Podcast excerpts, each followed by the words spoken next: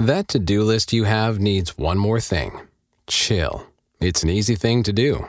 Just crack open an ice cold Coors Light and chill. Take the afternoon off and binge watch anything. Go to happy hour and stay for a couple hours. Who's counting, anyways? Or hang out with just your dog, because you've had enough human interaction this week. Whatever you do, do it with a Coors Light. Mountain Cold Refreshment made to chill. 2020 Coors Brewing Company, Golden, Colorado. Celebrate responsibly. BFFT. From the Pac West Center in downtown Portland, presented by High Caliber Millwrights, here's John Canzano with the bald faced truth. I don't blame you a bit if you are frustrated, if you are angry, if you are disenchanted with the Trailblazers organization. You probably spent the better part of your weekend coming to grips with uh, the realization that this organization is not moving in the same direction that you want it to move. If you're a Blazer fan, I want to hear from you today. I want to know what you make of all of this. And uh, also, kind of where your head is today if you're a Blazer fan. Because I think there's a faction of people when a star player asks out, there's a faction of people that look at the organization and side with it, empathize with the organization, small market team, Portland. How difficult is it to uh, retain free agents and retain the players you draft in a city like Portland? And there are others yet who will look at the organization and say, man, they didn't do enough. Pass the beer nuts. I can't blame Damian Lillard for asking out. Should the Blazers give him what he wants? What happens if they don't? And who's really making the call at one center court? Is it general manager Joe Cronin? Is it Bert Kolde, the vice chair of the organization? Or is it someone else? I can't imagine it's easy to be in Joe Cronin's seat today but it's your seat I'm left thinking about. 503-417-7575. Lots of phone calls. Special edition of this show today. It will focus on Damian Lillard. It will focus on Dame time. It will focus on Blazer Palooza. We'll talk a little bit of Pac-12 media rights, but I want to hear from a lot of you uh, out there. I want to crowdsource this a little bit. How are you feeling about this? Um, are you watching the organization make a massive mistake in losing a player that was a tent pole of this organization for the last 11 years or so? Or is the organization doing good business by saying, hey, we're not going to just give up our future, mortgage our future for a 33 or soon to be 33 year old star player who's going to be making 55, 58, 60 million dollars in the next couple of few years. By the time Damian Lillard finishes his existing contract in 2027, he will have made $450 million. I don't feel sorry for the guy. He's, you know, the checks have cleared. But it's you, Blazer fan, that I feel sorry for. I want to talk about Phil Knight on today's show. I want to talk about season ticket holders who are frustrated. I want to talk about grown men who are upset and expressing their their emotions on social media. I find some of it uh, cathartic. I find some of it strange. I'll be honest with you. Like, you know, it's a business. We know that. It's show business, not show friends. But I want to hear from you, Blazer fans. Weigh in now at 503-417-7575. Miami, is that where Damian Lillard ends up? Is that what's best for the Blazers? Is it Utah? Is that where he ends up? Would he go there if the Blazers try to trade him there? And what will be the bar that the organization tries to get over as it tries to save face a little bit in the wake of a star player saying, hey, I want out of here. Nobody likes to be on the other end of that conversation, and that's where the Blazers find themselves in the last 48 hours. Uh, we'll take your phone calls. Stephen will weigh in as well, and we will go to Salt Lake City where Bill Riley of ESPN 700 is going to tell us that the Jazz are interested in Damian Lillard. To what extent, we will find out here in this 3 o'clock hour. In the 4 o'clock hour, we've got season ticket holders who are frustrated who want to weigh in. I have reached out to Dewayne Hankins, the president of the Blazers. I've invited him to come on the show. We'll see if he accepts that invitation. I'd love to hear from him. Love to be, uh, you know, behind the scenes and find out what the Blazers are thinking as they are fielding calls today. I think from some angry and frustrated season ticket holders, some of which feel jilted by the organization. Remember when Joe Cronin said uh, not that long ago they were going to build around Damian Lillard, right? They were going to that that their focus was to rebuild around Lillard, and uh, now has he gone back on his word? Does he, uh, you know, as he um, as he said this stuff at the end of the season, uh, you know, has he changed his strategy? And uh, the Blazers would like to not they would like to matter sooner rather than later but how soon can you matter? Uh, here's joe cronin uh, you know just uh, a couple weeks ago talking about it. Joe is the intention still to build this roster around damian lillard and build towards contending on his timeline? It is. I mean there's nothing we want more than to number one for dame to retire a trailblazer and two to put a winner around him a high-end winner. And I think that's what gets misconstrued about Dame sometimes. Like for us, it's an incredible problem to have. We have the best player in Trailblazers history that wants to be here and wants to have a winner put around him. And that's our challenge. And that's where we've got to keep doing our thing and find ways to make this team as competitive as possible as quickly as possible. Dame Lillard, uh, just last April as the season ended, sort of uh, hinted at his strategy. Is that your way of saying the Portland Trailblazers are on the clock? They got to show a level of urgency or else? I mean, I ain't go. I'm not even going. It ain't a threat. I'm not. You know, I ain't gonna say I'm putting them on the clock. I'm just saying, you know, if those things can't be done, you know, we can't do something significant like that, then you know, we won't we won't have a chance to right. to you know compete on that level. And then not only will I have a decision to make, but I think the organization will too, because at that point it's like, right. you know, are you going to go young or are we going to get something done? I think we just mm-hmm. kind of been on it with you know fully committing to right.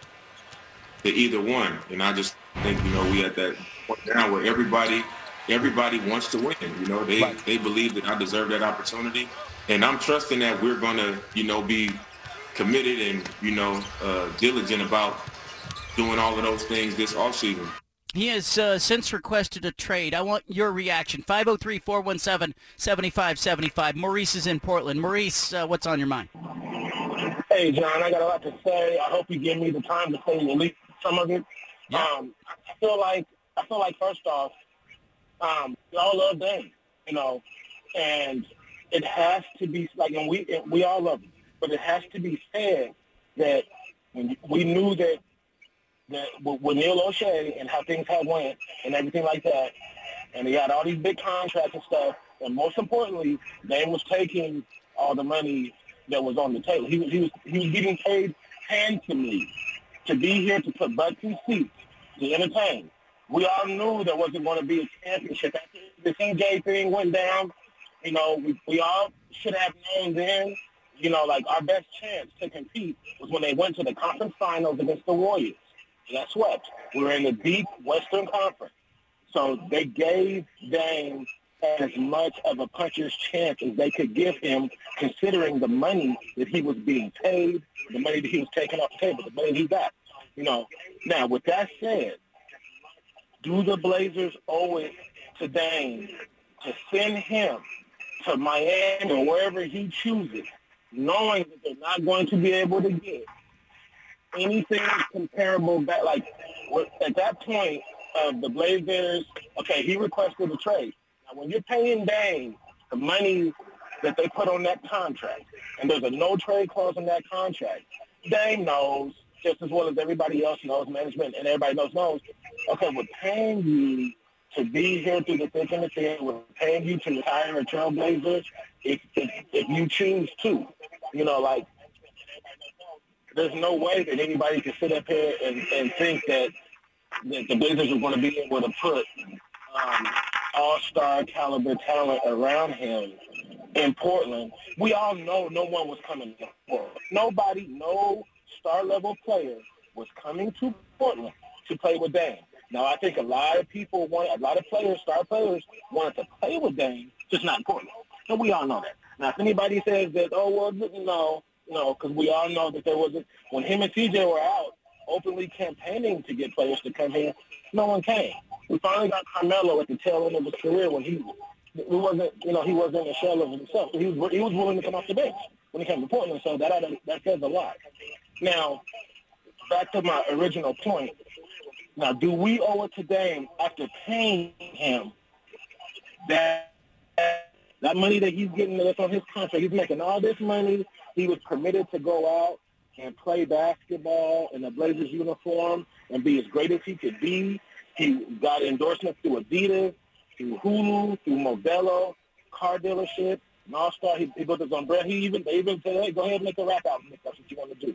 He was able to be as great as he can be and be who he wanted to be, and he yep. built his brand of loyalty. Yep. he knew when he signed that contract and he was taking all that money, that was, hey, you got to be okay with whatever we're trying to do here. You know right. what I mean? Like, yeah, he knew Maurice. That. Maurice, so uh, you, you're kind of raising a. That's an interesting point because you know, I don't blame Damian Lillard for being frustrated. I empathize with. I think a lot of Blazer fans empathize with Damian Lillard because they've lived through it too. They've watched Neil Olshey and the organization waste a generational talent, a window of opportunity, so to speak, not put the right pieces around Lillard. In the end, you know, Maurice is right. Damian Lillard made more money in Portland, $450 million by the end of this contract, than he could have made leaving earlier. So he signed that deal knowing he was going to, um, you know, he was signing a contract, making a commitment. It does bother me a little bit because I, I sort of suspect he and his agent, as he went and signed this last extension, probably had a conversation about the timeline and the frustration. Like that just, you just don't wake up one day and go, hey, suddenly I'm frustrated. And there is part of me that goes, hey, like, you know, in the real world, which is not at all like the NBA world, you don't dictate where you get to work. You don't dictate the next spot, but the fact of the matter is, in the NBA, the players hold the keys. The Players Association and the contracts are one-sided. Now, nobody can make you work if you're under contract, but you don't have the right. Like, I couldn't say to my state radio stations, hey, trade me to a different station immediately. Or, or, you know, or I won't show. I guess I could say that, but they're not going to do it, right? They're under no obligation to do that. An NBA player lives in a different world. And I think if Damian Lillard wants to be in Miami, that, you know, and that's his first choice, the Blazers would probably explore that initially. But, you know, you saw the report yesterday from Adrian Wojnarowski of ESPN who said, hey, the Blazers uh, are open for business. They're not looking at only Miami, and I and I give them credit for that. Let's go to Keith in Milwaukee. A lot of people want to get on the air. Keith, go ahead. Hey there. So just really quick, uh, I love the show. I uh, just wanted to say, um, just from the Blazers' perspective, not just Damian Lillard, but it just seems like uh, I don't. I'm not a big fan. I'm a little skeptical of Jody Allen, and she gave like a like an award to Damian Lillard for like being the number one point scorer, and it was like a dream catcher, like basketball hoop with like a net.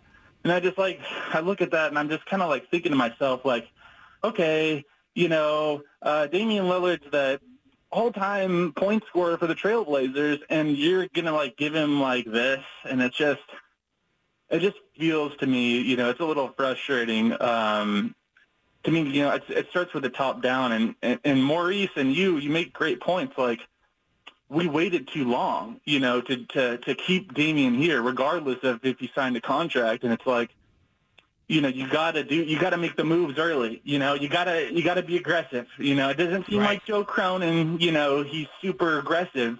You know, making these moves, and I just, I just think, you know, Damian Lillard, you know, getting out is great uh, for him because uh, obviously we don't have our, uh, you know, organization together, um, and uh, good for him. But you know, I really hope Phil Knight can somehow get yeah. this team, and I, yeah. I, I uh, don't. It I don't see Jody Allen. I just, I just kind of see her just accepting of everything that comes her way because she doesn't know what what to do. Because so she's yeah. going, oh yeah, great idea.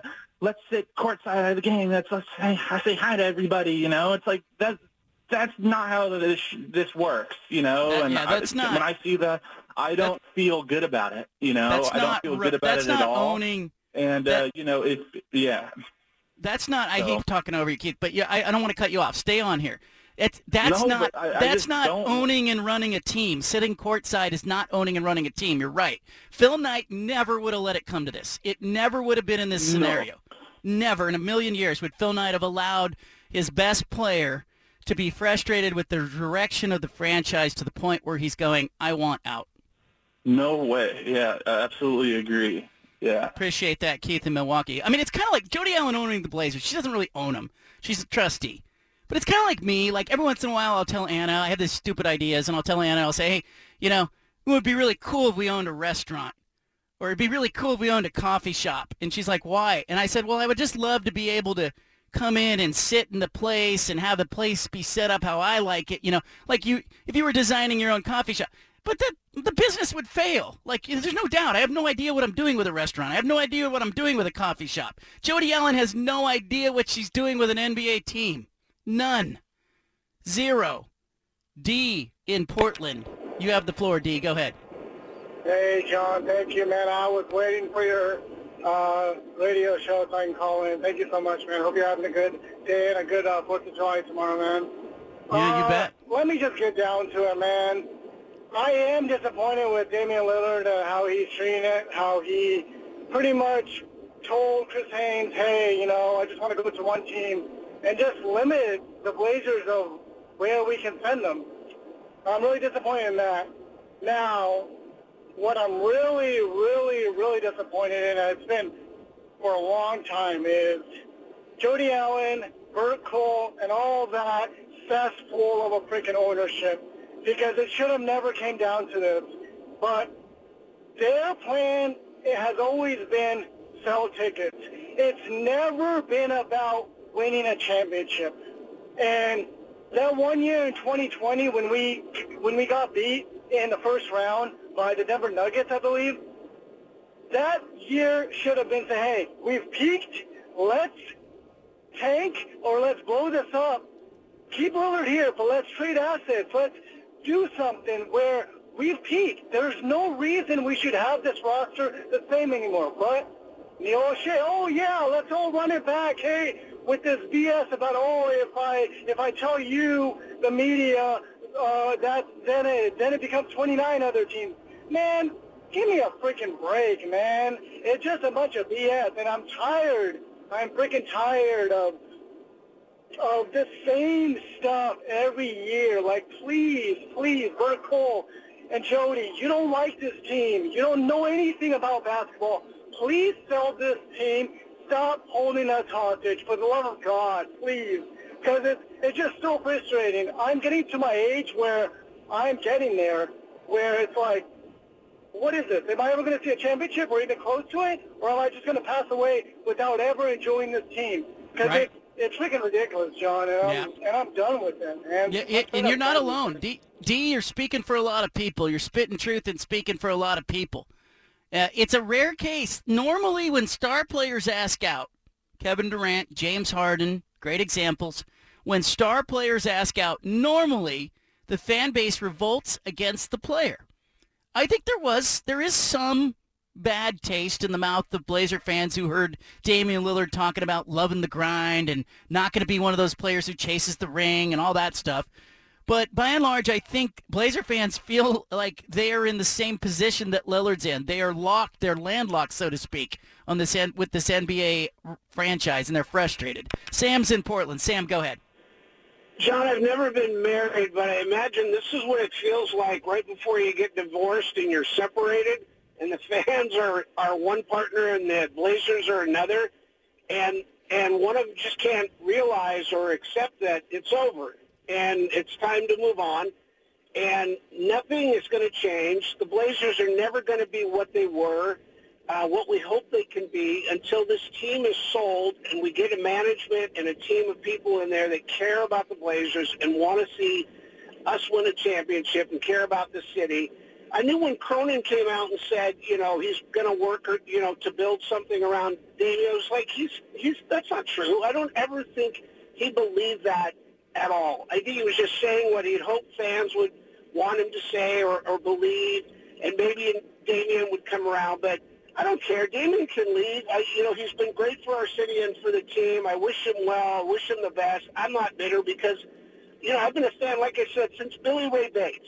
I've come to accept that this team is never going to be anything more than what it is now until it's sold, until we get an ownership that cares about the team. And it's sad, but hopefully that'll happen in the near future, and Damian can win, win a ring, and we can all go back to being happy and hoping that the Blazers can win a championship and be what they used to be. When we all went to the stadium, you know, and, and watched them play, and, and it was a packed house, but I don't see that changing anytime soon. So the fans, accept the divorce is here, and move on, and just wait until something changes. That's what, that's what I think, yeah. John. I appreciate Sam in Portland uh, spitting some truth about the Blazers ownership situation. Chad is calling in from Iowa. Chad, thank you for streaming the show.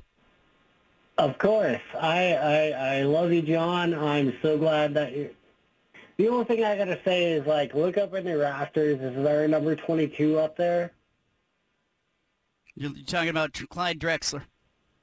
Yeah, exactly. So he left and he won two rings in Houston, and we still love him. So we shouldn't fault Dame for wanting to go win a ring or at least play for a ring in order, because his zero is going to be up in those rafters no matter what. I mean, it's obvious. So we we we shouldn't be mad at him for choosing to ask for a trade. I think the way he did it was kind of bad, but you know, you you got to get it out there. Yeah, I want to talk about that. I want to unpack the way he did it. You know, because we've talked a lot about the Blazers and ownership, eh, the way that Lillard did it. We'll talk about that coming up. Plus, we'll get a visit from ESPN 700 in Salt Lake City radio host Bill Riley. He believes the Jazz have uh, some more than mild interest in Damian Lillard. Is it possible that Utah has the assets to get the deal done that Miami doesn't? We'll talk uh, with Bill Riley next.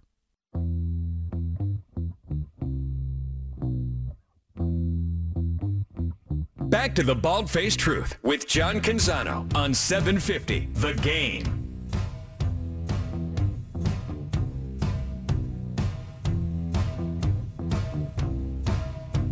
Lob Lillard, he ducks it off the feed from Blake. Boom, chakalaka. Lillard with 14, elevating for that one. Blake's third assist. Damian Lillard has uh, asked the Blazers to trade him. Miami is preferred destination. There are some other teams, though, that I think would uh, like to explore a trade for Damian Lillard. Among them, perhaps the Utah Jazz. Joining us from Salt Lake City, Bill Riley, the fine radio show host of ESPN 700's show there. He is the voice of Utah Athletics as well. Bill, uh, this Lillard news, how, how big a how big a wave did that make over the weekend in Salt Lake City? Well, hey John, how are you? Uh, made a little bit of news here. We've been we've been kind of kicking it around for a while because after last summer, Ainge basically fleeced the Timberwolves and the Cavaliers and he, accu- I mean, just he accumulated so many first round picks. And he and his staff have been talking very much about taking a big swing this summer, not just with the draft, not really in free agency, because it isn't really a great free agent class. They've been talking about wanting to land a star player. And the type of player they need, the, the Jazz are kind of opposite of the Blazers. The Blazers are pretty backcourt heavy. The Jazz are pretty front court heavy. What they need is a star player and a star backcourt player. And uh, Dame, especially with his ties here, having you know gone to Weber State, is still fondly tied to this state. Was just here a couple of weeks ago. He comes and does a week-long camp every summer. He's probably outside of guys that are from you know that are Jazz players. There's probably not a more popular NBA player in the state of Utah than Dame Lillard. I would say people here um, are, are, are intrigued by the possibilities. The you know the the Lillard camp has expressed that they want to go to Miami. Does that give you any pause in uh, you know maybe getting some pushback from Lillard or given that he does do the camp there, he went to college there, do you think that might be a place that he could warm to? Well, here's the thing. I mean, the Blazers have to do what's best for the Blazers. What the Jazz did last summer. Donovan Mitchell wanted to go to New York. Well, New York didn't have what the Jazz wanted, so they sent him to Cleveland. I, I, no offense, I like Dame Lillard, but the Blazers don't owe him anything at this point in time. He wants to be traded. If they want to accommodate that, that's fine. But they've got to look out for what's best for their organization. And I'll be honest, if you look at what the Blazers want and need, they want picks. You know, they I, I don't you know, they want they want stuff for the future, first round picks and some assets. I'm just not sure that Miami can give the Blazers what they want. I mean, if you're gonna deal the guy, to me, you've got to, you know, what's what's the the GM's name? Cronin? Is it Joe Cronin? Yeah, Joe Cronin. Yep. He he's got a job that he's got to worry about. His job is to put the best team on the floor that he possibly can, and I, I I'm just not sure him offers Lillard. Bill Riley, ESPN 700. Danny Ainge, his style, uh, Boston, he built a winner he, and he contended. Utah, it appears that he walked through the doors and he immediately said, hey, we're going to accumulate draft picks, but it, it feels like he'll use those picks at some point. Or do or do do, do the, does the organization are they posturing at all like, hey, it's nice to have draft picks. Like you know, the Jazz and the Blazers haven't been huge players in free agency historically.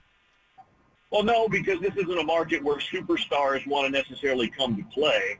But but to be fair, it's great to have draft picks. They made three of them this year, but at some point in time, and they've got a pretty young roster anyway. You, you can only have so many young players, John. And I, I, you know, they've still got another nine or ten over the next four or five years. You added three rookies to your roster this year. You've got a couple of more first-round picks next year and the year after. How many young guys can you really have? You know, the fact that they found out last year they had some good players. They got Markkanen from Cleveland. They got the Kessler kid as a throw-in in that Minnesota deal the Agbaji kid from Canada. They've got some good pieces.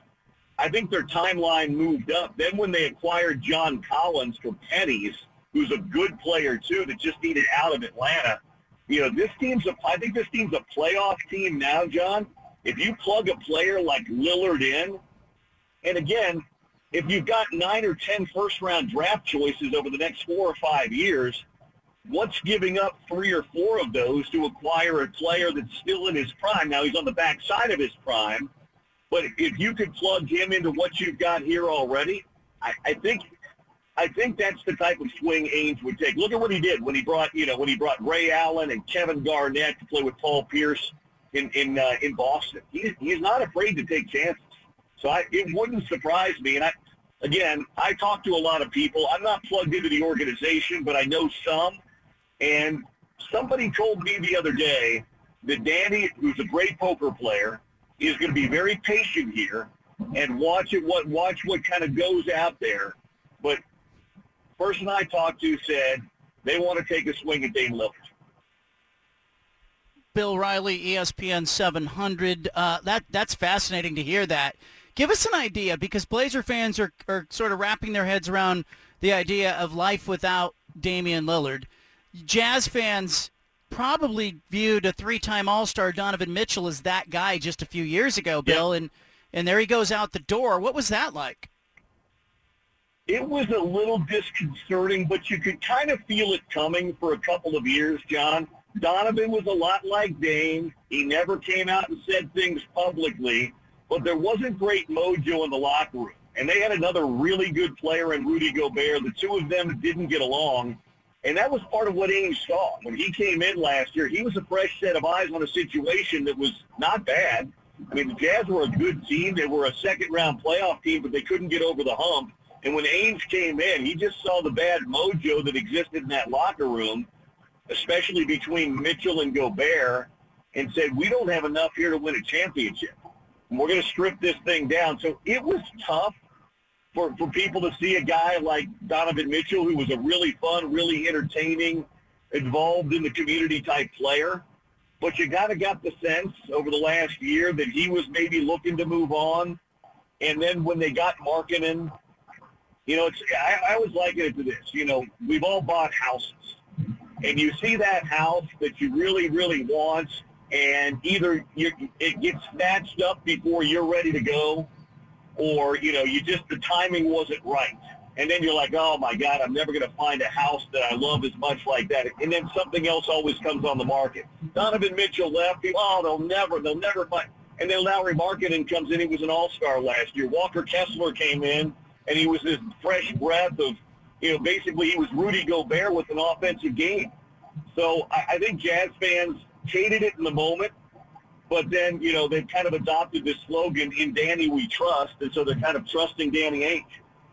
And he's got some proof of performance. I think that's a big difference. You got a great owner in Salt Lake City with the Jazz. You got a GM who's won a championship and built a roster that way and is a proven winner. Uh, Bill, we don't have those, th- those things in Portland, I, and I kind of suspect that's why the Blazers are where they are today. Trustee owns the team. Joe Cronin, bless him, I think he's doing the best, but he inherited a broken roster, and I'm not sure he has the autonomy to make decisions. Um, if this is a protracted, drawn-out process that involves trustees and vice chair of the team, and maybe a GM has some autonomy, maybe he doesn't do the Jazz have the stomach for that, Bill? Will they go into the late summer, if it comes to that, still chasing Lillard? I guess if he's good enough, they'll wait as long as they need to. Know, here's the thing, John. The longer you go, I think it's better for the team dealing for it. I always feel like you get better deals in the middle of the summer than you do late in the summer or even at the trade deadline. So, so to me, the longer this thing goes, the worse maybe it is for Portland. And because everybody knows now, John, this is the thing. Every, the, the Blazers are now dealing from a, a position of weakness because Lillard has asked for the trade and the Blazers have said they're going to accommodate him. Everybody knows it now. And he doesn't now fit with what they want to do with Scoot Henderson and some of those other younger players. So uh, they should have probably dealt him sooner. I mean, it's always hindsight's always 2020. But if this was the position it was going to come to, they would have been in a much stronger position at the end of the season or, you know, at some point in time last season than they are right now. So I think it, I don't think it bodes well for Portland the longer this thing goes, at least from getting a good deal. Now, I still think they can get a good deal, and I, I'll be honest, I, you know, I'm not an NBA, you know, I'm not an inside, but I, I follow it and I cover it a little bit here, and I like some of the young pieces you guys have in Portland. I like Anfernee Simons. I, I like Scoot Henderson. I like Shaedon Sharpe. I think you've got some good young pieces there. You add a couple of first-round draft choices in the next couple of years that could be good first-round draft choices, and then maybe a couple of other existing assets. Maybe you've got a fun team again. Maybe Scoot Henderson's the second coming of Dame Lillard. Maybe maybe having Dame gone unlocks Sharpe and in, Simons a little bit more. I, I don't think, you know, again, going back to where the Jazz fans were the last summer ago with Mitchell, I don't think it's the end of the world for Portland. You just would have loved to have seen a guy that loved the community as much as Dame did, you know, have a little bit of a chance to bring a championship there. But, you know, you and I have been doing sports for a long time. Not everything has a great ending. Rudy Gobert goes from Utah to Minnesota uh, ends up with the Jazz getting five first-round picks. My fear, Bill, is that Portland's, using air quotes here, brain trust is going to want six first-round picks so they look smart here. Um, you know, and I think uh, when that trade went down, I mean, people in Utah had to say immediately what a steal that was. John, they got five first-round draft choices and Walker Kessler who was a runner-up for, you know, he was he was in the running. He made all rookie team last year. He blocked as many shots as Gobert did. He's actually got an offensive game. And wouldn't do the deal. The five picks were great, but he wouldn't do the deal unless they threw Walker Kessler in. Here's the problem. You're not going to get five first-round picks for Dame Lillard because Minnesota was so dumb last summer. Everybody opened their eyes to it. I think you could get three and maybe four, but I don't think you'll get any more than that.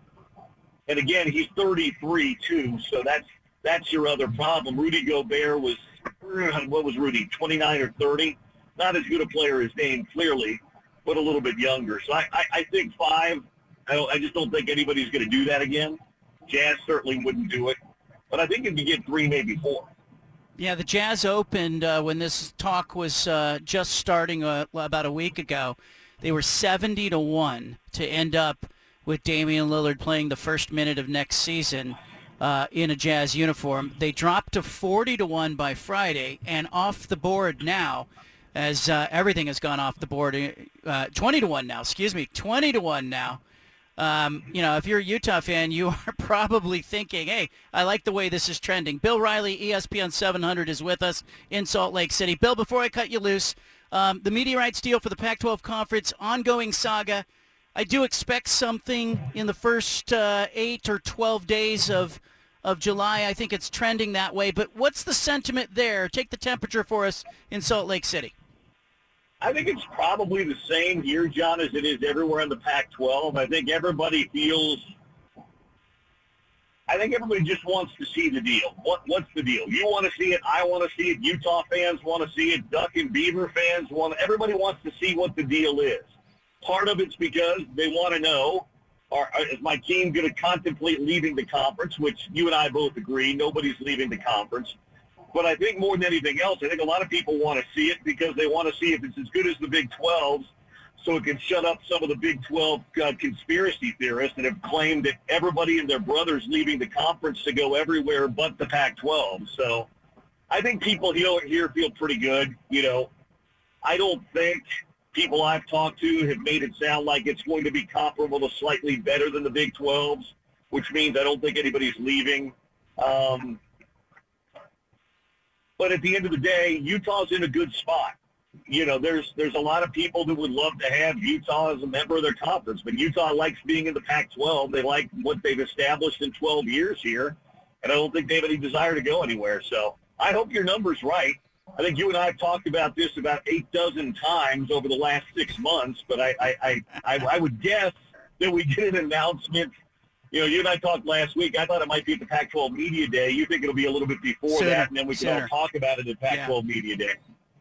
Yeah, they're not going to want. I don't think they're going to want media day to turn into the media rights palooza discussion. I think they're going to want media day to be Football. about They want football. it to be football. Football, if they're smart. But Does let's it- see how let's see how smart they are. Yeah, I mean, it's going to be a great year in the conference. I, I just, I, Utah, Washington, Oregon, Oregon State, SC, my goodness. I think it'll be the best year from a competitive standpoint this league's seen.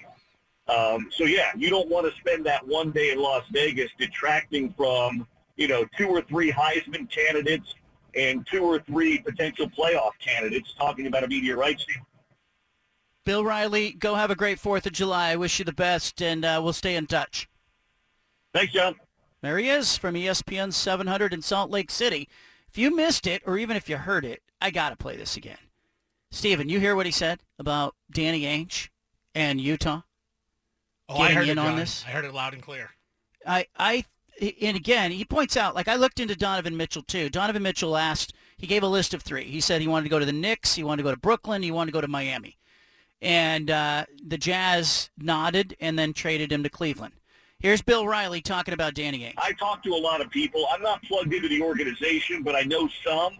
And somebody told me the other day that Danny, who's a great poker player, is going to be very patient here and watch it. What watch what kind of goes out there. But person I talked to said they want to take a swing at Dame Lillard. There you go. They want to take a swing at Dame Lillard. Um, Blazers have to do what's best for them. Steven, what's best for the Blazers organization? What do they covet in return for Damian Lillard in your mind? It's got to be draft picks and it's got to be younger players. That's the direction that they have said and they have done. And I said this last week and I said the week before that actions speak louder than words of Joe Cronin. He wants to go young. He wants to go with Scoot and Shaedon Sharpe. You need guys on their timeline, and that's young players and draft picks. And that's what you got to get for Damian Lillard. He is the best asset on the team right now. If you just give him away to Miami and you get Tyler Herro or Duncan Robinson and draft picks that are in five, six seasons, that doesn't help the Trailblazers. It doesn't help them. And you can't just give away Dame for nothing. Like, I understand that fans are mad, but you can't give him away for nothing with this type of asset that he has because he has value around the league and you can really help yourself going forward. And you learn a lesson, right? You learn a lesson when you had Dame. They didn't make any moves to get better as an organization. They didn't do what was better. They they just had to put band-aids on everything and get these vets that didn't help. Well, you know what? Now you got Scoot and Shaedon Sharpe. Learn from your lesson and do what's best for the organization now with Damian Lillard. It's the best way to go about it. They need to get draft picks and young players for him.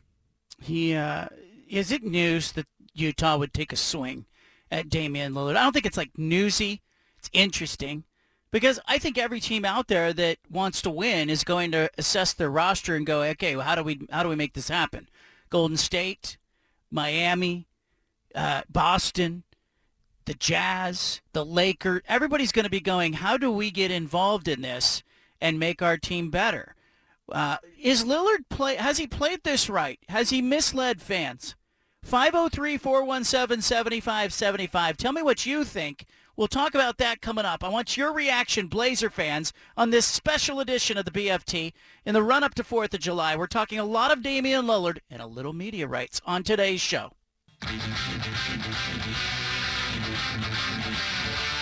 You've got the home of the truth. Back to the bald-faced truth with John Canzano on 750 The Game.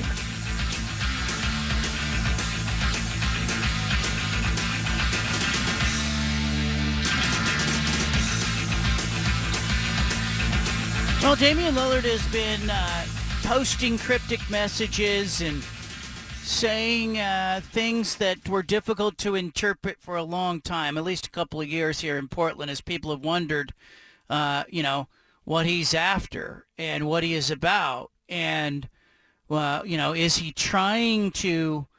Uh, is he trying to uh, set the pre- the stage for his departure and all of this stuff? You know, as he talked about you know, local media making so much of, of his comments. This was two years ago. Is this a relief at all, Dave, to, to get this win? Because uh, uh, look at your affect now, too. It seems like you're, you're a little mad still, a little, a little bit. So I'm curious, like, if you if you feel like you don't Nah. want like, I'm happy we won the game. Right. Um, you know, that's what we, we come here to do. Like, I felt happy throughout the game. After the game in the locker room, I felt happy. But um, when I come here and I got to answer questions and I um, have done so much in my career, you know what I mean? Specifically in Portland, I've given everything, you know what I'm saying? I've never made an excuse. I've never disrespected any of y'all. I've never not given you guys time. And, you know, just when our team is going through it, I'm in a little bit of a struggle. You know, I see certain people um, not giving me that same respect. So that's why, you know, I'm I'm a little irritated in here. But with my team, I'm happy with what we did. So um, that's that. You know, I just don't. I and I still come in here and, and give that same time, but I just don't. I don't appreciate it, man. So, you know, it'll be it'll be handled that way going forward. So that's that. He was upset, Damian Lillard. He also talked on a variety of podcasts about not enjoying what the NBA has become, the ring culture, players jumping around, young players, uh, all the posturing. I enjoyed the uh, the bonding part of it. Like we spend more time with each other than anybody. But now it's like that don't count. Regular season don't count. Get a ring. You know what I'm saying? Like who?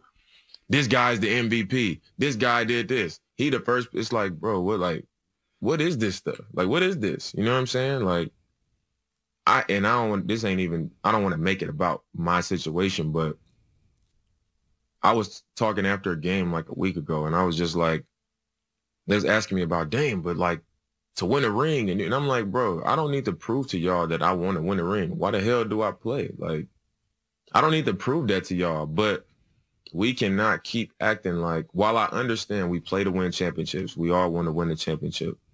We can't keep acting like nothing matters. Like the rest of the stuff, the journey doesn't matter. We can't keep doing that. You know what I'm saying? So I feel like there's so many ways that the league is different. There's so many ways, and I I think about it all the time. Where I'm like, man, I just don't. I don't know if I don't know if I'm if I can just play a long, long time because I don't I don't enjoy what what the NBA as a whole is becoming.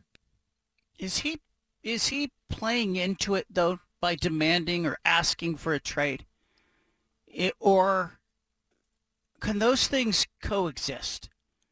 I want to unpack that a little bit because I think if I have any frustration with Damian Lillard, it is believing him in the last few years, five, six years ago, when he talked about not wanting to be part of the super teams, not wanting to chase rings, wanting to be loyal to the team that drafted him. Um, either he changed his mind or I missed the point. Let's go to the phone lines. What are the Blazers going to do? What did Lillard do? Did he play by the book or not? Jay's in Portland. Jay unpacked it. Uh, what's on your mind? John, it's an honor to get to talk to you, listen to you from the very beginning, and uh, I just want to thank you for what this show has become over the last couple of years. It's amazing how something like this could come about because of COVID. Anyway, just appreciate you and what you uh, bring you. to the city. Thanks, man. Um, so here's the thing. My dad used to have an old saying that a fish rots from the head. And I know we've we've been you know we've been kind of dragging beating this horse here, but uh, um, but as long as Jody Allen thinks that she's the owner of the team and the Vulcans are are running this show, I, I mean, I mean, who knows what? I mean, they may make. I mean, because of this this young core and everything, um, it might turn out okay in a few years, you know. Um, but I just I just can't help but think that uh, if with with Uncle Phil waiting in the wings, the the league must salivate yes. at the thought of having Mr. Nike himself owning, you know, hundred percent, a, team. Hundred percent. I got to get to break here, Jay. I appreciate the call, but hundred percent. Adam Silver has to be sitting up at night, going, "Okay, how do I get this franchise out of Jody Allen's hands without looking like I'm getting this franchise out of Jody Allen's hands?" We'll talk about that coming up. I want more of your calls. Donovan's holding, Tim's holding. Line open, 503-417-7575. Join it. BFFT. From the Pac West Center in downtown Portland, presented by High Caliber Millwrights, here's John Canzano with the bald-faced truth.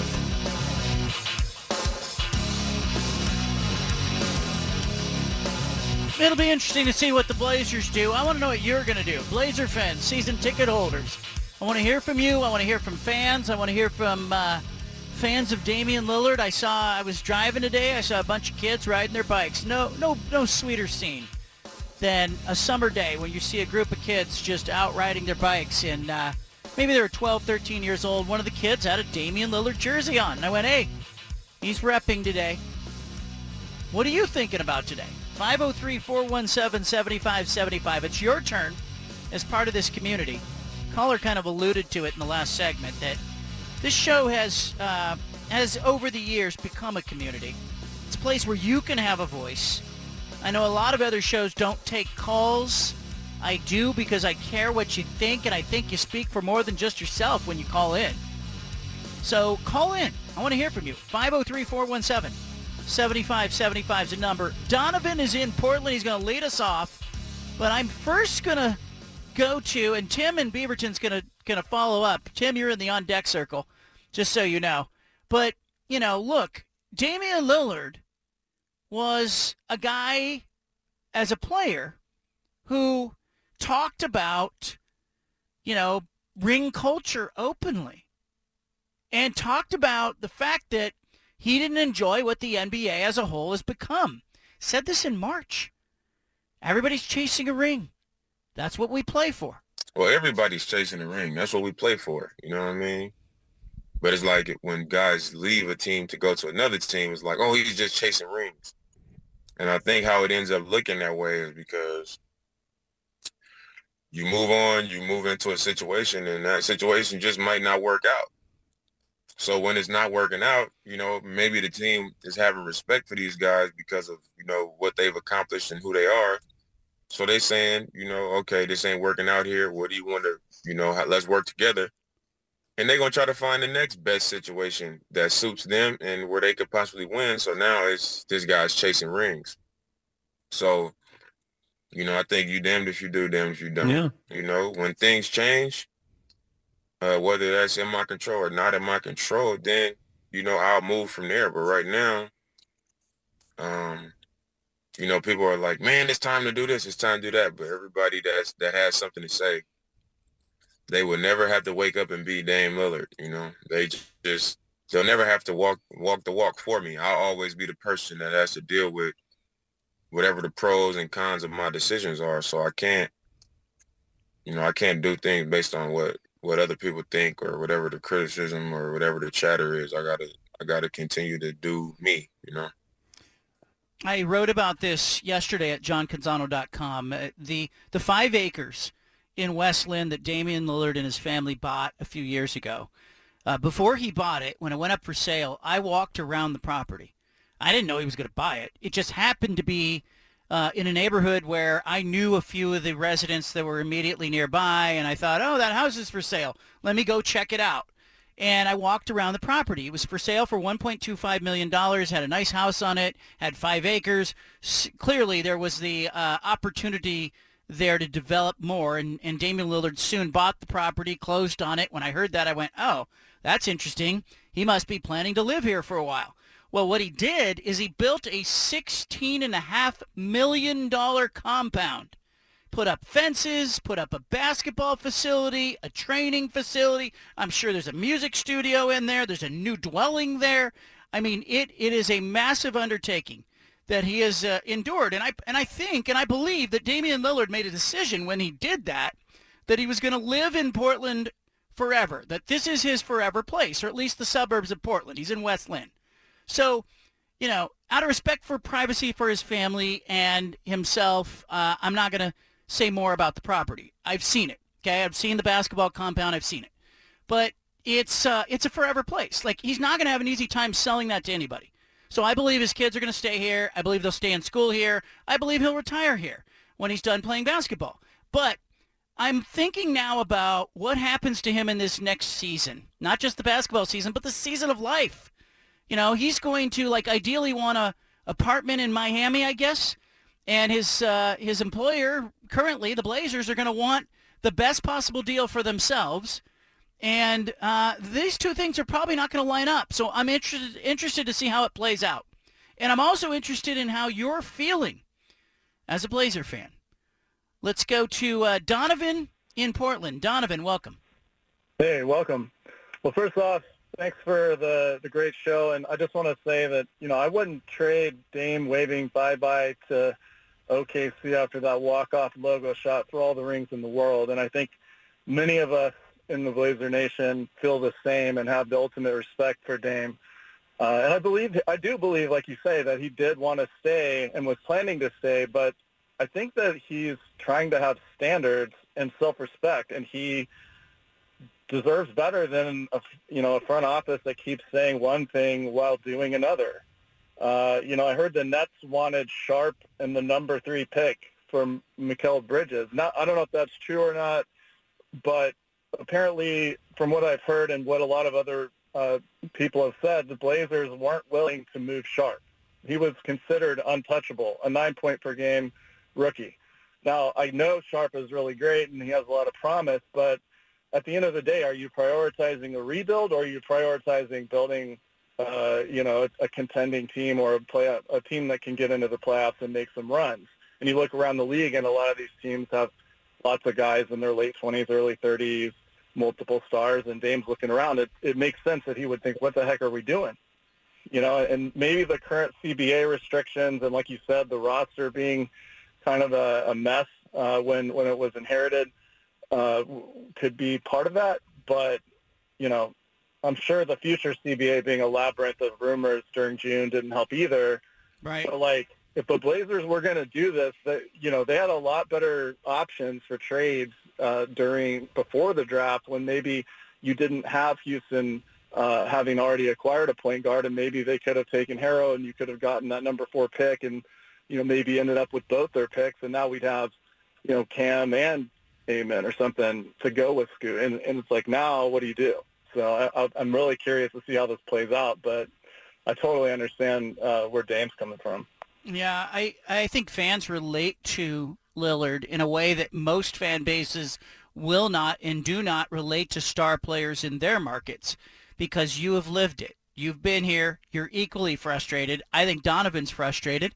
Uh, Donovan in Portland who calls in, I think he's frustrated that the organization didn't do more to help Lillard win. And so I do think there's sort of an empathy for a star player that does not exist. It's very unusual. I've always said we're different here. You know, I think you care about each other more than other markets, like, you know, places I've worked and been. I think you care about each other. I also think you're kind of in it with the players. And, in, and especially with an organization that doesn't have a true owner. There's nobody to line up with here. Nobody's lining up alongside Jody Allen going, hey, I see it your way, Jody. Let's go to Tim, who's in Beaverton. That opens a line, 503-417-7575. Tim, you're on. Hey, John. How you doing, man? Thanks doing for having well. me. Yeah, thanks. I you just bet. want to say, I want. I'm, I just want to say, I feel like you know we've got to cut Dame a little bit of slack here. I mean, he's a superstar player, playing for. He's he's, he's devoted his the last decade of his career in this for Portland, and I I can't help but think that Portland is a, running itself like a small market team in a potential big market city. So I just feel that he's. I hope that they take everything patiently. I hope that they t- they do everything patiently so both sides can win. But I do feel that we've got to cut Dame some slack. He's he's he's pretty much a dying breed in today's in today's NBA, where everybody they want to switch teams. You know, like the color of their T-shirts. Yeah. Yeah, there is a loyalty that Lillard has demonstrated that is unusual by NBA standards. Um, it doesn't make it easier for a lot of fans who are frustrated with where the organization is, or maybe fans that view what Lillard said all those months ago about, hey, I don't like what the NBA's become. I'm out of here. Um, you know, I, I, it doesn't change that, but I do think it helps us understand. Jackie is in Sherwood. Jackie, welcome to the conversation. Hey, John. I'm just, I'm just at a loss for words. I'm disgusted with Jody and Bert. I mean, I totally get where Dame's coming from. Um, we're a special market here. You know, we have a great fan base that supports the players. And I just wish that Jody would just let this go. Let us go and move on with Phil Knight. Yeah, yeah, it would it would work. At least return the guy's call, right? Right, exactly. Yeah. So anyway, I just uh I'm done. I really am done with season tickets. Um, you know, I, I feel bad for Dame, but I understand he's got to move on. But I'm just done. I'm sorry. After 26 years, I'm finished. Yeah. Did did you call the Blazers today? Were you among those who called and asked for a refund or a credit? I was considering it. Yes. Because you say you're done. And, you know, I know some people did call, and I was told they were, you know, at least the initial company line is, hey, we won't refund you, but we can give you a credit. And that's uh, not making people happy, Jackie. Okay. Well, uh, I'm gonna call and see what I can do. Thank you, John. You bet. Think she's going to call Steven? I think she will. I I think you talked her into it. I don't want to talk her into it, but I just I kind of wondered. I- know, I think she she she was. She said she's done, and then I say you're season ticket holder, and I say have you called yet? And she said no. I, I went, hey, are you done? Are you done? It was probably on her mind, and then you're, you know, you kind of pushed her over the edge. Like, you know what, you need to do this. If this is the way you Yeah, the feel, Blazers you do. The Blazers are going to accuse me of initiating a campaign to have people cancel their season tickets. But here's the thing: like, if they are in fact telling people you can get a credit, and we'll have a guest coming up here uh, about 4:20 to talk about that. If if they really are just giving a credit, is this a good season to take off and just say, you know what, I'll take the credit for this year, and I'll be back in a year. Definitely. I mean, if you can have get fun with that. If you can get a credit, why not? Might as well. Let's go to Dave in Vancouver. Dave's a season ticket holder. Dave, what's on your mind? I, actually, I am no longer a season ticket holder. Whoa! Uh, what happened? It was, it's been the last two seasons. Okay. So the I believe it was the 21-22 season. This is the, the year coming out of COVID, and it was about August, and I hadn't received my renewal package. Hmm. And so I, I called the Blazers. I thought, man, it's it's time. And I called them, and my ticket manager said, "Oh, yeah, uh, you don't have tickets anymore." And I said, "Why?" Oh, we don't have you down for renewal. I said, "I've never had to do anything. You just mail me my package." Uh, anyway, it was a big old debacle. They already gave away my seats, and I said, "You know what? Screw it. I don't. I don't want tickets anymore." And so they owed me a ton of money from the COVID years, um, like for overpayment. But uh, I think they're desperate right now because the other day I got an email from my new ticket manager saying she would like to talk and uh, let's get down to the bottom of what happened. And uh, so I'm going to talk to her boss on, I believe, Wednesday. Well, are you mad about what happened with Lillard, or, or now you're ready to come back? Um, I don't know. I just want to talk to the guy and Yeah. see where I stand because I had, you know, a 20% discount that you're grandfathered into until you give away your tickets. And I want to know if I can get that back. Well, I I actually think want you my seat now. back. I think you I, can I get just it want back my now. seat. I think you But, could. you uh, have all the leverage in the world right now, Dave, because you've got money and they want it. I don't got that much money, John. Well, yeah, you got season ticket take money. what I got. Yeah, they and they will. I'll tell you right now, as your as your agent and advisor, Dave, you need to go in there asking for a cushion on your seat. You need to go at preferred parking. You need the discount. You need uh, you know coupons for chalupas, whatever they'll give you.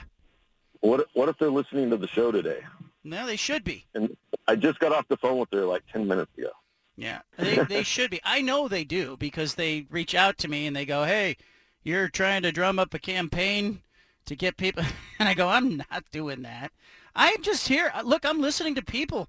I my I don't have a side in this except the side I'm on is your side, and I know we don't all agree on it, but I'm still on your side. I think you have a voice in this." Like everybody always said, hey, the greatest asset that the Blazers have is Damian Lillard. The greatest asset that the Blazers have is Brandon Roy. The greatest asset that the Blazers have. They always say stuff like that. They're wrong. The greatest asset that the Blazers organization has ever had and ever will have is you, the fan base, the consumer. Because for 40 years, you have come back, you have filled the arena.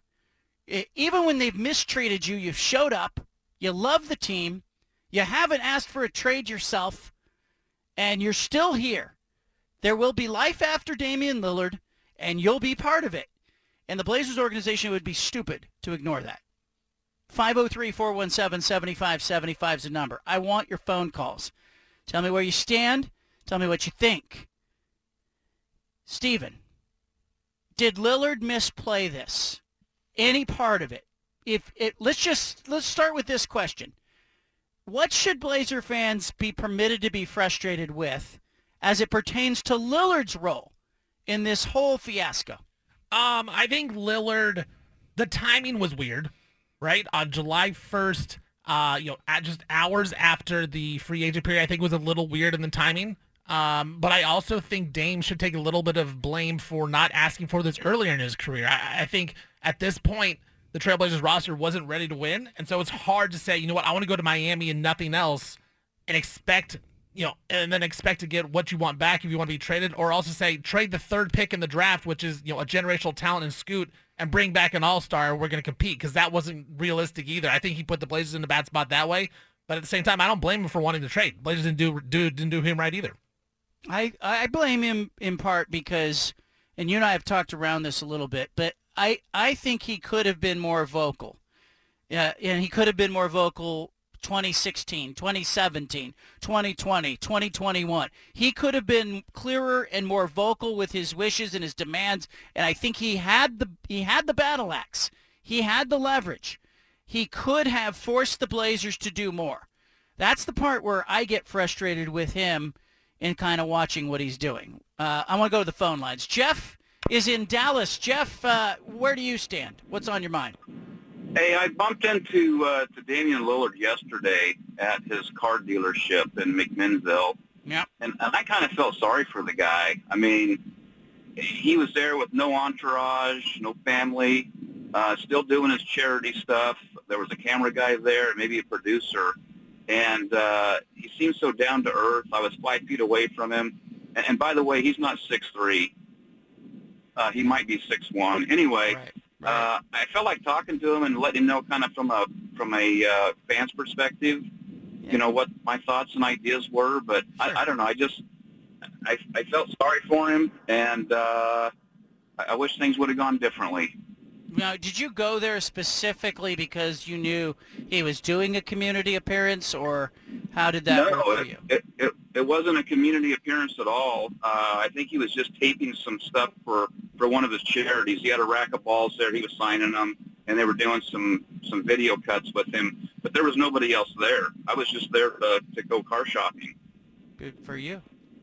There you go. Appreciate the phone call. Hey, John, can I ask you a question here real Yeah, quick? Of course you can. I, I mean, and look, I understand Blazer fans being frustrated with the franchise and ownership because it's obviously bad. It hasn't been good. But is there a sense that am I wrong for thinking that the Blazers are also right in this situation and that they should be exploring the trade of Damian Lillard and now that Dame wants out, it's okay to make this trade? Yes. Because I feel this way. Like I love Dame. He's awesome. He's a great player. He'll probably have a statue in front of Moda Center. But you know what? It's time to move on. And I feel like a lot of these people that are really bashing the organization, they're more of a Dame fan. And they're saying hmm. that they want him to go to Miami. Well, if that's the case, that's awesome because that's his best chance of winning. But that means you're a Dame fan. You're not a Blazer fan. And if that's that's if that's what you are, that's great. But don't act like you're a Blazer fan. If you're a real Blazer fan, you want the Blazers to trade him to the best situation possible for the Blazers. Get the most back as an asset. And I really have a problem with that. Like I keep on seeing this that there's a lot of Blazers fans getting mad at the organization, say, "Well, you got to trade him to Dame or uh, to Miami because he deserves it." N- no, he doesn't. Like he signed a contract to play in Portland. He's gonna get Yeah, he's getting paid. He's getting paid like he has over four hundred million dollars from Portland. Like he doesn't deserve to say I only want to go to Miami and Portland needs to oblige by it. I, I find that I have a problem with that. And so for like I feel weird for defending the organization a little bit at this point. No. But like that's that's truly how I feel. Like I'm happy for everybody to get out of this situation because it's about time that it happens. You have to do what is best for yourself if you're the organization at this point. But I'm with you because I sort of separate the Neil Olshey era of the Blazers, which really was the, the bulk of Damian Lillard's career, and the Joe Cronin era. Because you have the Olshey era, there were so many things and so many opportunities for the franchise to get right. I think you can be frustrated that the franchise wasted Lillard's best years. They wasted his youth. And also say, at this point, what's best for the Blazers would be to trade him. I think those things can, can live in the same room. And I also think you can be frustrated with the fact that Jody Allen's got this team in a stranglehold. She's got a franchise stranglehold going on. She's basically got it in a chokehold. And I also think you can say, I'm frustrated with that, and uh, but I hope the team gets the, the best outcome here because if you're a Blazer fan, you want this team to eventually find its way, and it'll eventually end up with a new owner. But right now, yeah, I, I don't blame you for having those things coexist. Let's go to Bob and Tigard. Bob, what's on your mind? Well, I was taking my granddaughter to Woodburn Outlet Mall. She plays a sport. She's 11. She'll turn 12 in September. She said all of her friends are a couple months older. They moved up. She is now going to be the oldest player. And she doesn't like it. And I go, why not? She said, because I don't like playing with younger players that don't know anything and they don't know how to play and they're not ready for it and I have to teach them.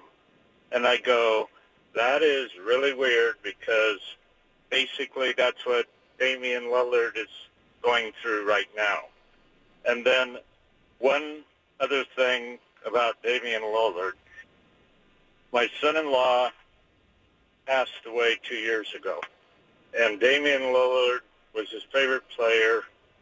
And before he died, Dame called him up and had a really great conversation with my son-in-law, and it meant a lot to all of us.